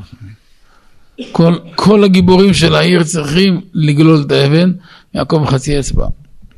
יעמוד מול מלאך ויפרק אותו. אז אצל הקליפה, ביטוי שלה זה השקיעות בזה. שימו לב שהיום המנגינה של כל כדור הארץ, בכל המותגים, בפרסומות, בכל פינה, צריך להכניס את הקליפה הזאת. מה הקשר? רוצים למכור נעל, למה, למה למכור את זה? למכור ספה, למה צריך את זה? זה צינור שכל העולם שם, כי זה התאווה הקושרת מידה רעה של כל השבעים אומות. עם ישראל בלעומת זה בקדושה, מבררים את הנקודה הזאת. כל דבר יש לו מקום וזמן. יש לאדם אישה, אישה אחת. חיית בשמחה באהבה עד 120 שנה. אין לו, השם ייתן לו. יש לי אישה בעל אחד, חיה איתו בנאמנות עד 120 שנה. אין לה, השם ייתן לה. אבל בדברים האלו לא טועים, יש ימים כאלו, ימים כאלו, והשם עשה בכוונה ככה. יהיו אבותינו אומרים, עליהם השלום, יש ימים שאישה מקבלת טעינה מבעלה. יש ימים שהם לא של טהרה, שהטעינה שלה זה מהשכינה. כל פעם שיש איזה מגע לא לעניין או משהו, זה קצר. אחר כך בימים שכנגד יש קצר. זאת ועוד, שבעה ימים נקיים. אם היה טעות במגע, ביום הראשון. הילד שייווצר בעשור הראשון שלו, יסבול מהרבה אשפוזים והרבה חולאים. תזכרו את זה, כך קיבלתי מאבא. זה בדוק, מבהיל. אם היה טעות ביום הרביעי, בעשור הרביעי לחייו, הוא יצטרך לעבור הרבה הרבה חוויות לא נעימות ברפואה. אשפוזים, חולאים, מחלות, כימותרפיה. בסוף הוא יחיה, הוא ישרוד את זה. הוא יצטרך לעבור הרבה הרבה סבל. בעשור החמ... ביום החמישי זה העשור החמישי. כל יום ושבע נקיים זה כנגד עשר שנים של הוולד. אם הורים יודעים את זה, איך הם ייגשו לימים האלו? חרדת קודש. גם כשניגשים לנישואין, אם יש הדרכה נכונה לחיים זה ברכה. אם אין הדרכה לזוג, זה כישלון מוחץ. מי שנמצא בסדרת זוגיות, אז הוא יותר חווה את זה. אגב, אני חושב, מתוך הרבה פונים, להחזיר את זה. נראה לי שכן נחזיר את הסדרה הזאת, אבל כמו שנראה לי עם היומן, אני מנסה לבנות את זה, אני מודיע לכם מראש שתכינו את עצמכם לאחרי פסח. לפני כבר יומן שלי מפוצץ, אפילו בשבת מלא. הוא מלא כל היממות, אבל אחרי פסח נראה לי כן, וזה יהיה בימי שלישי, לא ביום ראשון, כי ראשון נכנס הרדיו עכשיו. כל יום ראשון בעוונות האיש, גם שמה. אז, אז זה סגר את כל השנה לגמרי. יש לי הברית ויש לי גם... אז נסגר לי כל הערב של ראשון. אבל ימי שלישי, כל ברמה. יום ראשון בתשע עד עשר שיעור. שיעור, גם. שלכם יותר גבוה, אבל... שם זה סלט ירקות, אבל סלט לפני הדג. פה הדג והבשר הם חמישי, והמנה העיקרית אני שם אותה בשבת בבוקר. אבל ימי שלישי נראה לי נבנה אותו לתקופת העומר, אני אנסה. אם אני אצליח לסגור את הסדרה בזה, זה טוב, אבל יהיה סדרה מאוד מאוד, כאילו, עשר ראשונים עשינו, יש לנו, אני משער את השמונה, עשר, אבל הם, הם יהיו בומבות פי שלוש מהקודמים, אז תכינו מחברות ותכינו כלים טובים. אגב, גם מי שלא היה יכול להצטרף, אני מקווה שכן, רק דרך המערכת, זה, זה פחות שייך אליי, אני מתעסק עם מה שאני צריך להעביר, והמערכת מתעסקת עם ה... אפשר להירשם במערכת, אני, אני משער שיהיה אפשר בתקופה הקרובה. טוב, חזרה לעניין. אז שם בסדרת זוגיות גם דיברנו בנקודה הזאת, שזוג שניגש לחיים, אם יש הדרכה נכונה, חוסכים כל התקלות. הרבה מאוד תקלות בחיים, השורש שלהם בהדרכה לא נכונה. ותשמעו גם ש... בואו לא נחפש אשמים, תקשיבו טוב, אבל יש דברים שיש להם תוצאות ויש להם מחירים. אנחנו לא מחפשים אשמים מי אשם בבעיה בבית. מאשמים לא ניוושע.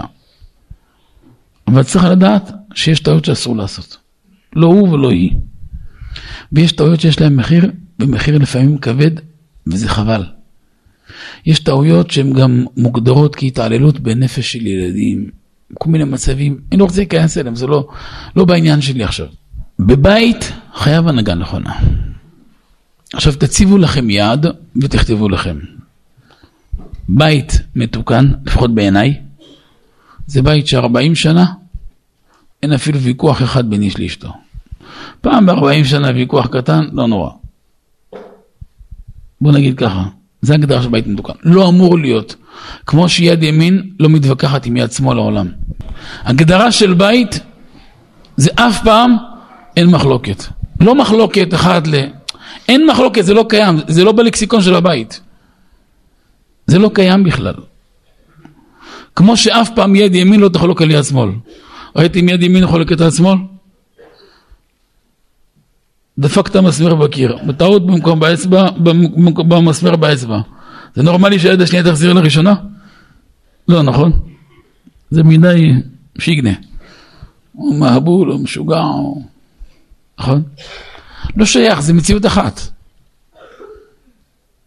אבל מספיק שיש, אתה יודע שרוצים להדביק, למתג איזה משאית, מדביקים עליה מדבקה. בשביל להדביק טוב, צריך לשטוף את האוטו. ולא מספיק שוטפים, גם גרניק. ואם זה הוא גם מקרצף אותו. שאלתי פעם אחת, גם גרניק וגם מקרצף, למה?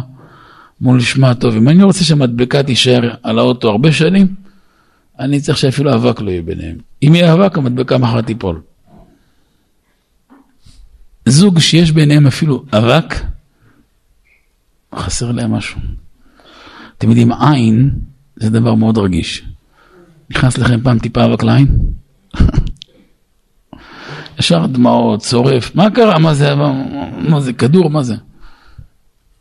רק אבק. אומר רבי יעקב אבוחצירא, אבק, אות ברית קודש. הנושא הזה חייב להיות בן זוג אש, קודש. הם אחד, הם לא שתיים. לכן, זה, זה שורש, אחד מהשורשים. למה דיני ייחוד אסורים? עצם ההימצאות של אדם עם אישה זרה בחדר לבד, יוצר קשר. השיחה יוצרת קשר.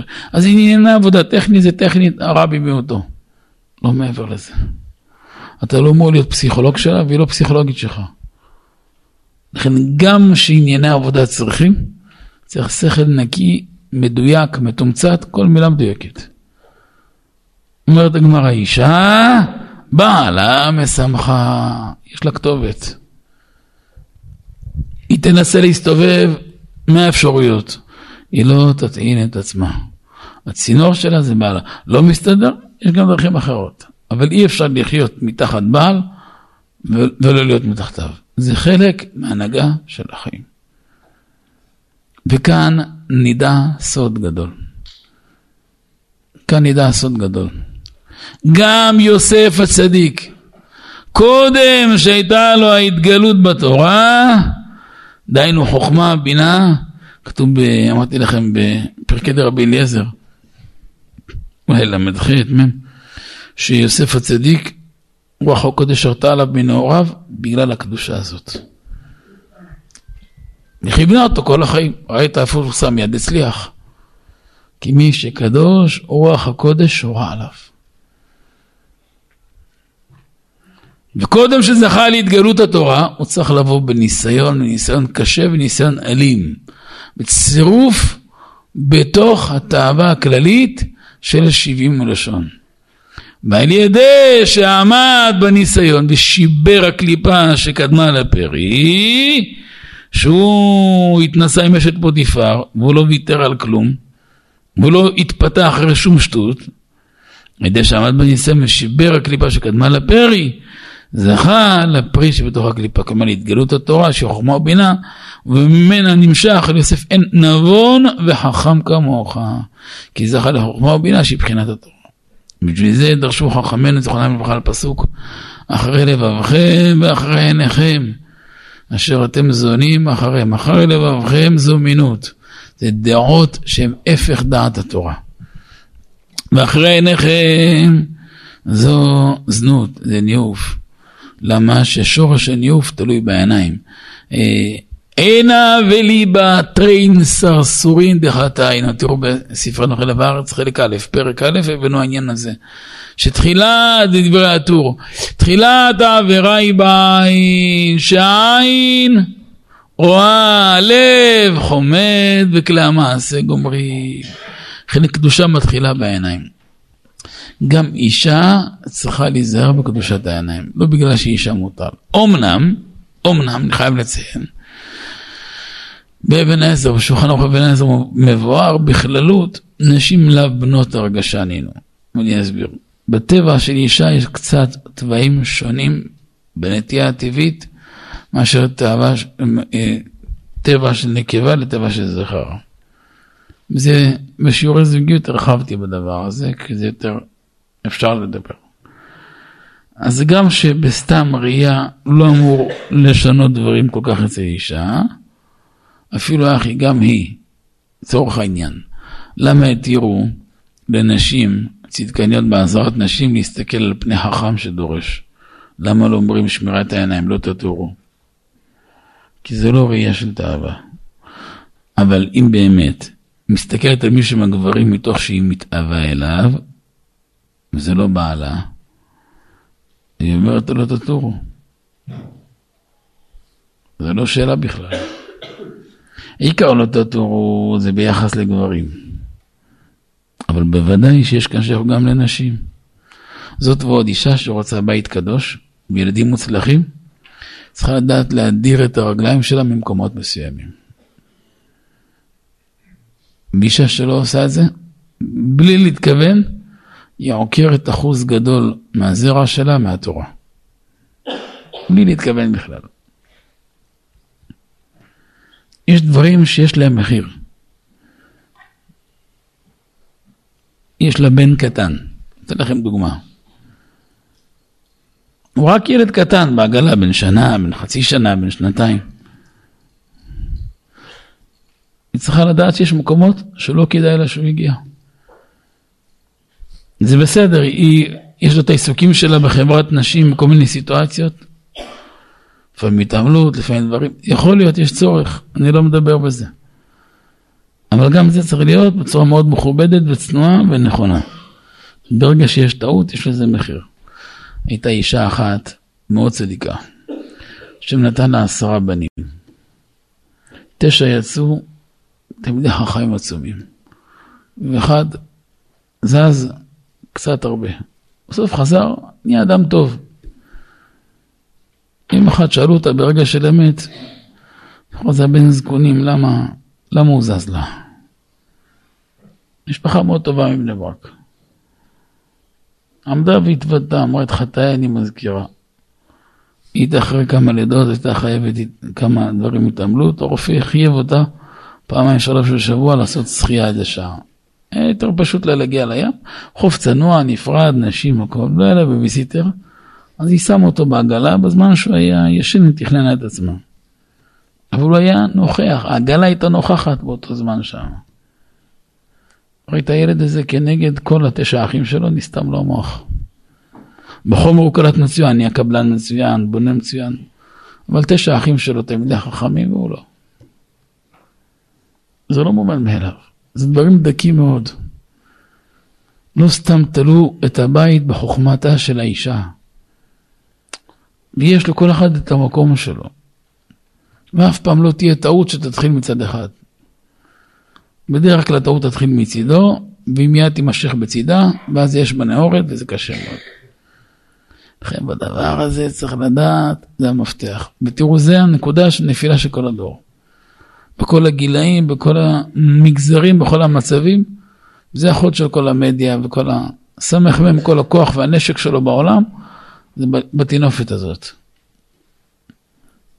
ואף הורה לא רוצה שילדים שלו יעברו את המעברים שהוא היה צריך לעבור בחיים.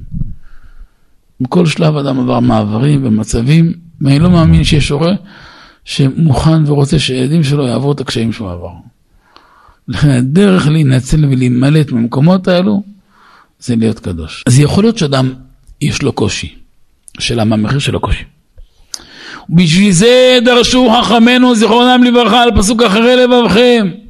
ואחרי עיניכם גם שמשון שהיה קדוש והיה נביא אבל הלך אחרי עיניו איי איי איזה כאב לב זה זה גמר סוטה דף ט גם גמר ברכות אולי י"ב לא זוכר אמר לאביו ואימו שהוא רוצה להישא אישה מבנות פלישתים אמר לאבא שלו מה נגמרו בנות ישראל עד שיש לך לקחת איזה ערבייה מעזה מה, מה יש לך מה זה פלישתים זה פליסטין זה עזה לא, אותה הגדרה, בדיוק אותו מקום, אותה טריטוריה.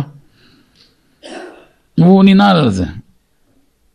לפעמים יש איזו עקשנות, ואתה יודע איך לרדת ממנה. דעו לכם, היא גלגלה אותו מכל המדרגות שלו. מיום שהוא נולד, הקדוש ברוך הוא לא שר מעליו. איזה מעשים היו איתו. כל המעל הטבע, תודה רבה, כל שינוי הטבע קרה איתו. הלך בדרך. שמשון, זה לא נתפס. פתאום באו עליו להקה של מחבלים. היה חמור, לא היה לנו נשק, לא היה לו כלום, ככה. מכנסיים חולצה, בלי כלום, הוא כשנה לבית. היה חמור מת בצד, תלש לחי של חמור. לחי של חמור, כמה גודל שלה? בלחי הזאת המית אלף אנשים. יום אחד הרגיזו אותו הערבים, עקר את כל השערים של העיר. שער של עיר, גודל 30 מטר, בואו, עקר אותו ככה.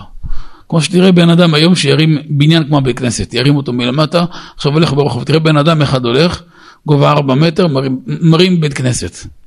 תשמע, זה לא נורמלי, גם הנוף לא עושה את זה. לא אפשר להתעסק איתו. יום אחד קצת הרגיזו את הערבים, לקח 300 שועלים, לא יודע, בכל העולם יש 300 שועלים. איך הוא לקד אותם בכלל?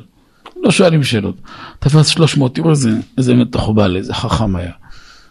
תפס, לימי סיוון, חודשיים אחרי פסח, כל השדות, טעונות חיטה, הכל מלא, הכל שתי מטר גובה.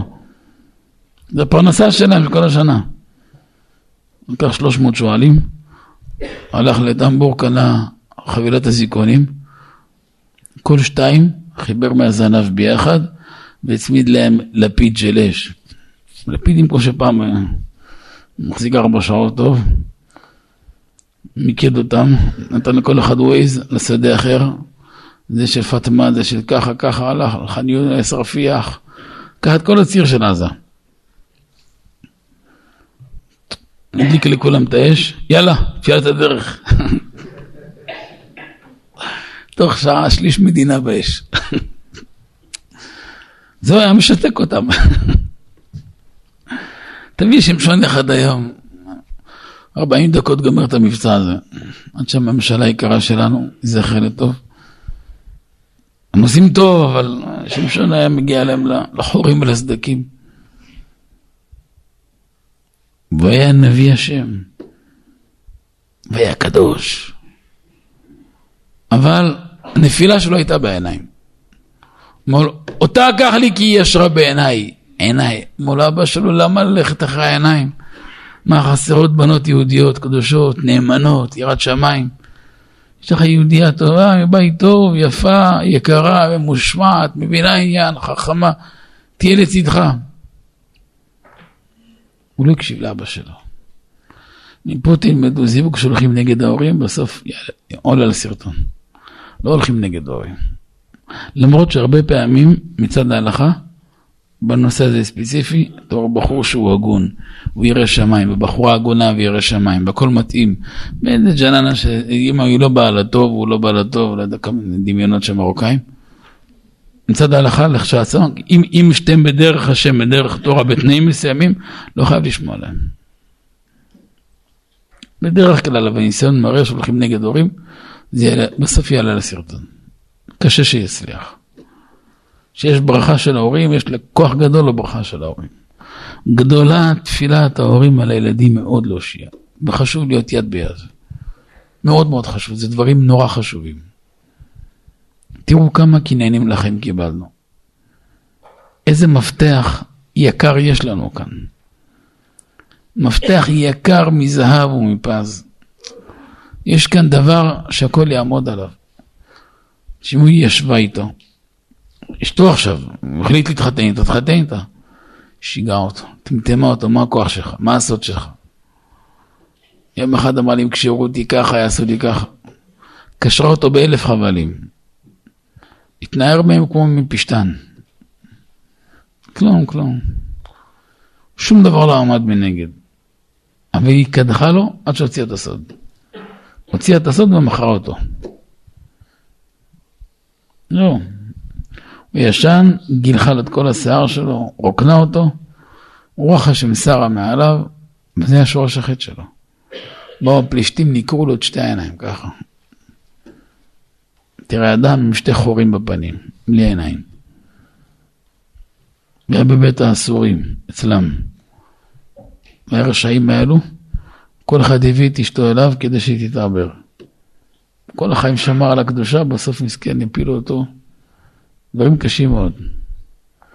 ברגע האחרון, אמר, זכורה לי, אולי אח הפעם הזאת. עשו מזה היום שיר של הליטאים, אך הפעם הזאת, אך הפעם הזאת. זה שיר קשה מאוד, זה פסוק מאוד קשה. אם, אם המשורר היה מבין מה הוא שר, היה עושה לפני כן וידוי יותר טוב. שהשיר לחיילי תשוקתי יותר טוב. לפחות לחיילי תשוקתי יש בו גם הרבה סגולות. תשאיר ליד, ליד גוסס לחיילי תשוקתי, אולי תעמיד אותו לחיות. יש בזה הרבה עניינים. מה הוא ביקש שמה? תן לי לנקומם נקמה אחת לפני הסיום. החזיק שתי עמודים שכל הבניין עומד עליו, בום, הפיל אותם, הפיל את כל הבניין. עשרות אלפים. מה שלא הרג כל החיים, הרג במיטה שלו. גלגל את כל העיר. מי הפיל אותו? העיניים שלו. אומרים אבותינו, אהיה הקדשה? איפה הקדושה? היא בעיניים על הדרך. היום, איפה הקדושה? בטלפון. כל מסך. כמה צריך זהירות. כל פרסומת, כל דבר שאתה חוסך, כמה ברכה זה. אני אומר לכם את המשפט הבא. כל תמונה שאתם חוסכים מלראות, תעשו לעצמכם בחשבון סימון עוד אלף דולר. כל תמונה שראיתם תעשו מינוס, מינוס אלף דולר פלוס אלף דולר. כל פרסומת פלוס אלף דולר מינוס אלף דולר. לכו רק במנגינה הזאת. חודש. עוד חודש תגידו לי דיברת על העניין או לא לעניין. תבדקו. לא אמרתי לכם עשר שנים, שלוש שנים, ארבעים שנה, חודש. אל תטעו באפס טעויות, אבל אפס. בואו נראה עוד חודש איך תראו. חודש. בדברים האלו אין, אין עיגול לפינות. פעם אמר לנו הרב חישין, זכר צדיק לברכה, מנועם אלימלך. לא ראיתי בנועם אלימלך, שמעתי אותו, אמר בשם נועם אלימלך. אדם שעובר עליו 24 שעות ולא שיקר, נקרא צדיק גמור. עיקר השקר זה במידה הזאת. הכל סביב הנקודה הזאת. נתתי לכם חודש צ'אנס, מה אכפת לכם? אתם רוצים להיות עשירים? תגיד, תגידו שלא. בואו נראה אתכם. אני עכשיו נותן לכם קמיע לאושר, אתם... אני יכול לעשות לכם את זה, אבל זה לא מה שהשם רוצה, אבל. וזה הנה, זה קמיע יותר קמיע מכל הקמיעים. זה מפתח. כל תמונה, ראית, תעשה מינוס אלף דולר. לא ראית, פלוס אלף דולר. כל פרסומת, כל פרסומת ברדיו, כל, כל תקשורת, כל וואטסאפ, כל מה שיש בו ריח של משהו.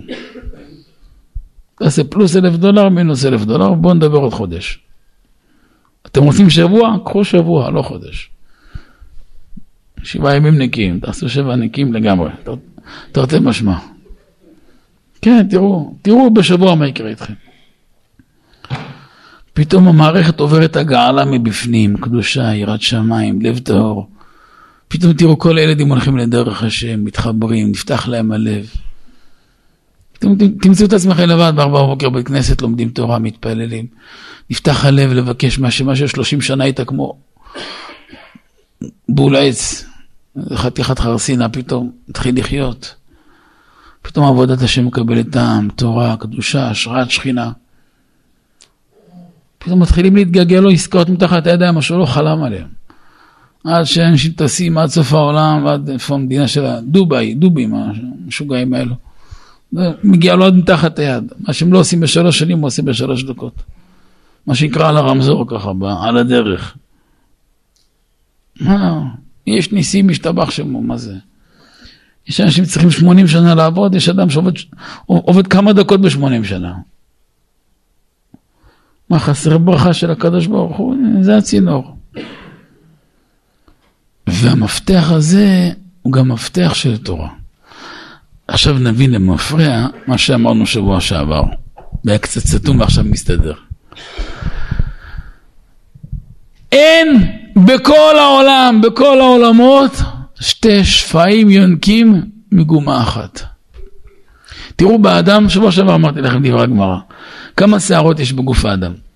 לא יודע, אולי 100 אלף, 200 אלף, סתם, תדביק מספר, כל, כל מה שתגיד זה, זה קרוב לאמת. אין, אין, כמה? מיליארדים. החכם דיבר, אמר מיליארדים. אין שתי שערות מגומה אחת. אין דבר כזה. כל הגוף של האדם זה... יש שערה שמתפצלת, אבל אין שתיים מאחד. גם בשפע שיורד מלמעלה, אין דבר כזה שתי טיפות מחוברות. אין, אין דבר כזה, כל טיפה יש לה מסלול, יש לה מסילה, יש לה דרך. איזה דבר חזק זה. אבל החוכמה והעושר יונקים מאותו מעיין. נקרא מגבורה דעתי, כי שם שורש החוכמה, שורש העושר. בהיפלא, ואיך ייתכן. איך אפשר שהחוכמה והעושר ממקום אחד? אה? עכשיו הבנו, חוכמת התורה והעושר, הא בהא תלויים במעיין הזה שנקרא קדושה. מי שזכה לזה, זכה להכל. מי שזכה להכל ולא זכה לזה, לא זכה לכלום. גם בלעם נקרא שתום העין, העין שלו סתומה התעברה. למה? למה? בגלל שהיה חוטא בהרבה. כי היה משוקע בתאוות ניאוף הבאה מראיית העין, לכן נענש בעין, שהיא בחינת אות עין. מחמת שהיא כלליות, מידה רעה של כל העין, 70 לשון. 70 לשון ו-70 אומות. איזה חזק זה. יוצא לנו מהשיעור של היום סוד גדול. שיש 70 נפש, וכל 70 נפש הם למעשה מושרשים ב-70 פנים של התורה הקדושה. וכל נפש מישראל כלולה מכל השבעים נפשות. כדי שיש לה שייכות לכל השבעים פנים של התורה. וזה לעומת זה עשה האלוהים. לצד הקדושה של שבעים נפשות ושבעים פנים לתורה, יש שבעים לשון של שבעים אומות. ולכל אומה יש מידה רעה של אותה אומה. אומה אחת קמצנית, אחת רוצחת, אחת גנבת, בטבע שלה. ולעולם לפני שיפתח לאדם פתח משבעים פנים של תורה, שדרך התורה הזאת זה אוצר בלום של ברכה, של חוכמה ושפע, הוא יבוא לניסיון. איזה? מה לעומת זה? שקליפה קדמה לפרי. ושהוא ינצח בניסיון, ייפתח לו פתח. אבל יש מידה רעה, תאווה רעה, שהיא תאוות ניאוף, שהיא כמו יסוד כושר, עובר בין כל השבעים אומות. והיא תבערה של שבעים אומות. ולכן אמרו בגמרא, איבר אחד קטן יש בו באדם, שביעו רעב, מרהיבו שבע. שכל ההנהגה של אדם עם אשתו בקדושה וכהלכה, מתוך שמחה אמיתית, מתוך אהבת אמת, מתוך נתינת מקום אחד לשני, מתוך התחשבות אמיתית ברגשות אחד של השני, בצרכים אחד של השני, נאמנות אחד של השני, זמינות אחד לשני, הלב השמח בלי תנאים, בלי עניינים, מקבלים את השני איכשהו, כמו שהוא, מתוך אהבת אמת, מתוך כבוד, מתוך הדדיות, מתוך אכפתיות.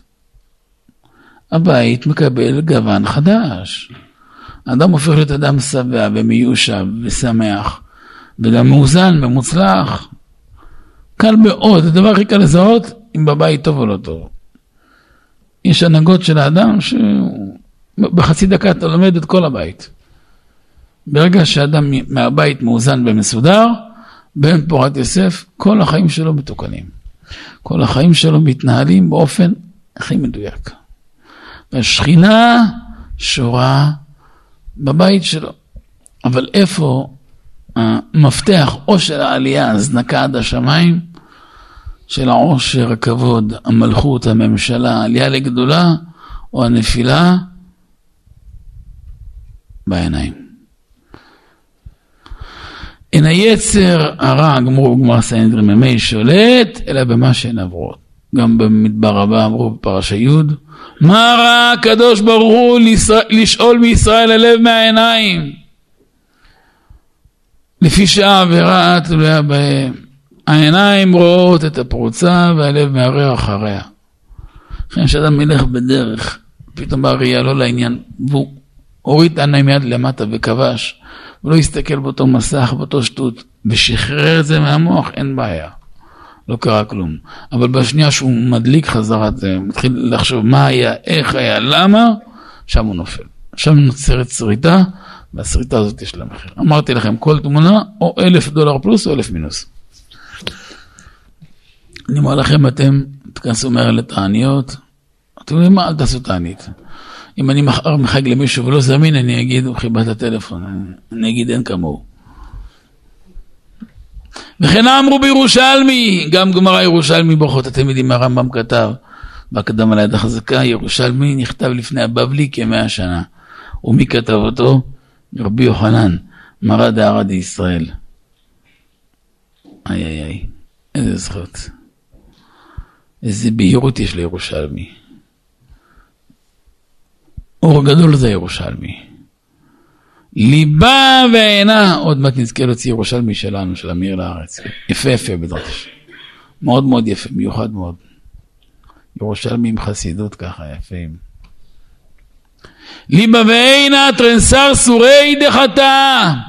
אמר הקדוש ברוך הוא יאהבת לי ליבה ועינה אם אתה נותן לי את הלב והעיניים הניידה אני יודע דעת לי אני יודע שאתה שלי מחר מה אתה צריך? כסף, כך, כל הכסף של העולם, כמו יוסף הצדיק, תהיה הכי עשיר. מה אתה צריך כך? תשב, תשב, תשלוט על הכספת של העולם, לא של המדינה. זה גם שיחה פרטית, תעשה מה בא לך. הסתכלות על האריות יותר חמור מעצם האריות. שמעתם? אדם רואה סרט, הפגם שהוא עושה בעצמו, פי 200 מגופו של מעשה. לא שגופו של מעשה חד ושלום קל, אבל פי 100, פי 200 מגופו של מעשה זה ראייה. כמו שאמרו ביום ע"ד, מראה עיניים יותר מגופו של מעשה. שמע טוב מראה עיניים מהלך נפש. כשאדם זוכה לשמור על העיניים שלו, זוכה להגיע אל 70, כן, עין זה 70, 70 פנים של התורה הקדושה. זה אחד הדברים שטוב שאדם יערער בתשובה תמיד, תמיד, ובפרט בערב שבת קודש. כי ערב שבת זה זמן של תלמידי חכמים, זמן של עניין של הקדושה, וזה זמן שיורדות נשמות מאוד מאוד גבוהות לעולם. בפרט בזמנים שאחרי חצות הלילה. ואז כשאדם מגיע לקידוש, אומרת הגמרא שפסיעה גסה נוטלת אחד מחמש מאות מאור עיניו של אדם. איש יש בו רמ"ח איברים, אישה יש בה רנה באיברים, ביחד חמש מאות. כל החמש מאות איברים נתקנים בקידוש של ערב שבת. אדם מסתכל בנרות שבת, רגע לפני שהוא עומד לקדש, כבר שהוא עומד מחזיק היין, לפני שהוא מתחיל, הסתכלו, ירגיל את בני הבית להסתכל בנרות שבת, שמור וזכור בדיבור אחד נאמרו, ויערער בתשובה שלמה.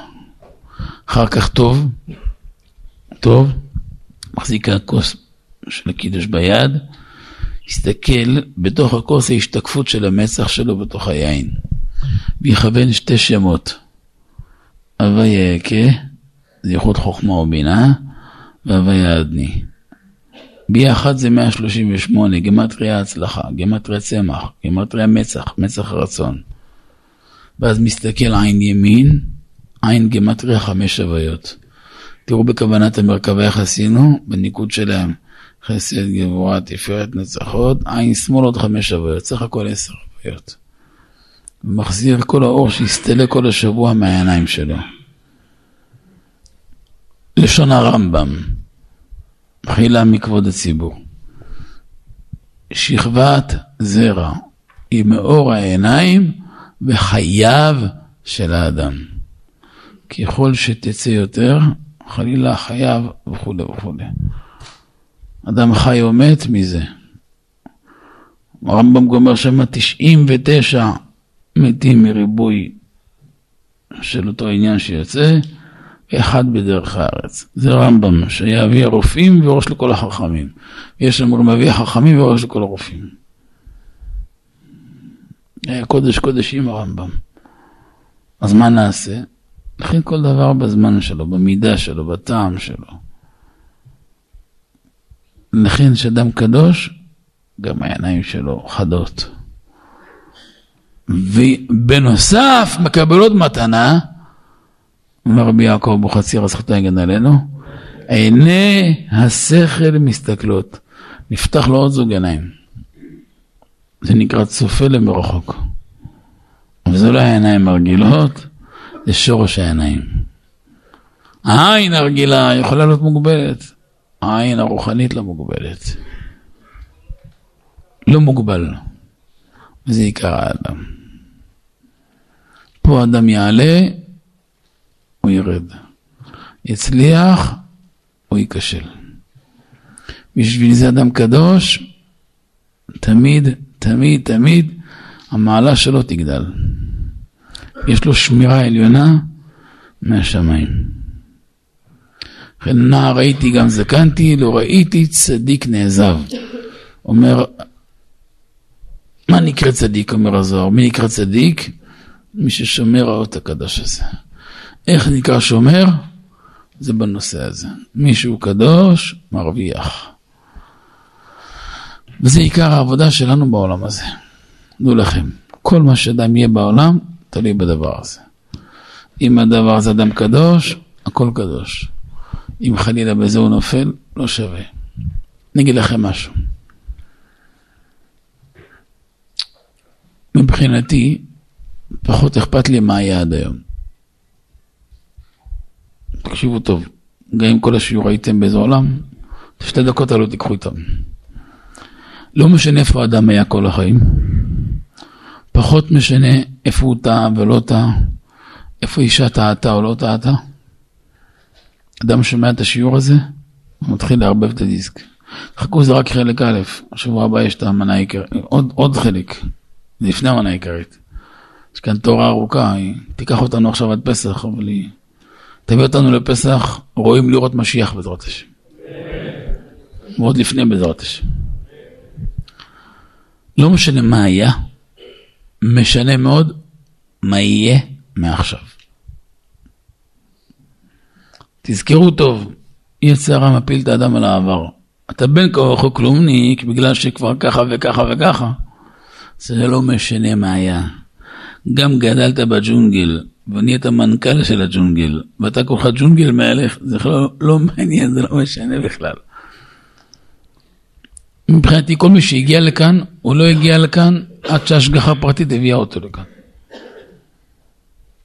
והשם שינה את כל התוכניות של כל מיני אנשים להיות כאן, כי רצון השם שיש להם זכות שהיום הם עולים על מרכבה חדשה והם טסים. ותזכרו שכל ניסיון טומן בתוכו מטמון. ורק על ידי שמנצחים בניסיון, אדם יזכה למטמון. גם תזכרו את מה שלמדנו בהשמטות של תורה כ"ה, עוד ג', בהשלמות שמה, שהרב הביא שעל ידי שהאדם יודע שיש אין סוף מדרגות, ולכל מדרגה יש פנימיות המדרגה וחיצוניות המדרגה. לכל קומה שאדם עולה יש יצר הרע של אותה קומה. היצר הרע של קומה 100 זה לא יצר של קומה 99. שקומה 101 זה לא של 100. זה ערכים לגמרי שונים. כשעולים גבוה יותר גם יש יצרים קשים יותר. אל תחשבו. הרבה פעמים אומרים, אה, הוא דתי. זה לא קשור, היצר הרע שלו פי שש משלך, מה? אפילו האחי הוא לא טועה. הוא לא טועה. כוח של יהודי שהוא תמיד, תמיד, תמיד צועד קדימה. ולכן, כדי לזכות להיכנס למדרגות, צריך עמידה בניסיונות. כל פעם שאדם בא לידי ניסיון, צריך לשמוח, למה? סימן שהוא לפני עלייה. שהוא השלים מדרגה ועולה לקומה הבאה, אבל אם הוא נופל זה בעיה. לכן כשאדם עומד בניסיון, הוא נהיה מאושר מבפנים. אין מחיר לשמחה הפנימית שיש לאדם שעמד בניסיון, ואין מחיר למראה השחורה והעצב ולמרירות העמוקה בנפש שיש לאדם שנכשל אפילו בדבר קטן. אין מחיר לזה. ויח לב דוד אותו אחר כורתות מאל שאול. הנקיפות מצפון האלו, זה לבד, זה אף אחד לא מרגיש את זה. אבל זה מר יותר ממוות. ואסור להיות שם. זה לא קשור אלינו המקום הזה. קשור אלינו המקום של אור, שמחה, ברכה, טובה. אנחנו עכשיו בימים האחרונים של חודש שבט. שהסימן שלהם שומעים בשורות טובות. וחייבים לשמוע בשורות טובות. וכאן שורש הכל. איש, אישה, נער, נערה, זקן, זקנה, אין גיל. זה ניסיון של כל הדור שלנו. כל מי שנולד בדור הזה, חלק מהגלגל שלו זה העמידה בזה. וכל מה שיציל את האדם מזה, שווה. וכל מה שיעזור לו, שווה. ואני אמרתי לכם באמת, תמכרתי לכם אלף דולר, באמת זה מיליארד דולר, זה לא אלף דולר. אין לזה מחיר. אבל יהיה ראווה שהקדוש ברוך הוא יראה לכם בעיניים את המספרים שאמרתי לכם. תזכרו כל תמונה שאתם חוסכים, קניתם מזומן. כל תמונה שאדם נכשל, זה פלוס מינוס, אתה יודע, הקו בין הפלוס למינוס הוא מאוד קטן, אבל ההבדל ביניהם זה רק לשמיים. נגיד פלוס מיליון דולר למינוס מיליון דולר, זה ערכים שונים. וכאן המפתח של כל חלק בחיים. וזה שורש היציבות הרוחנית, הגשמית והנפשית שבלב ובנפש של האדם. עכשיו תירצתי לכם את השאלה של שבוע שעבר. שבוע הבא, בעזרת השם יעזור לנו השם דבר כבוד שמו, תאפס שש שבע קומות קדימה בעזרת השם, ביתר שאת וביתר עוז, ויהיה הכל נחת רוח ליוצרנו, אמן כן ירצון.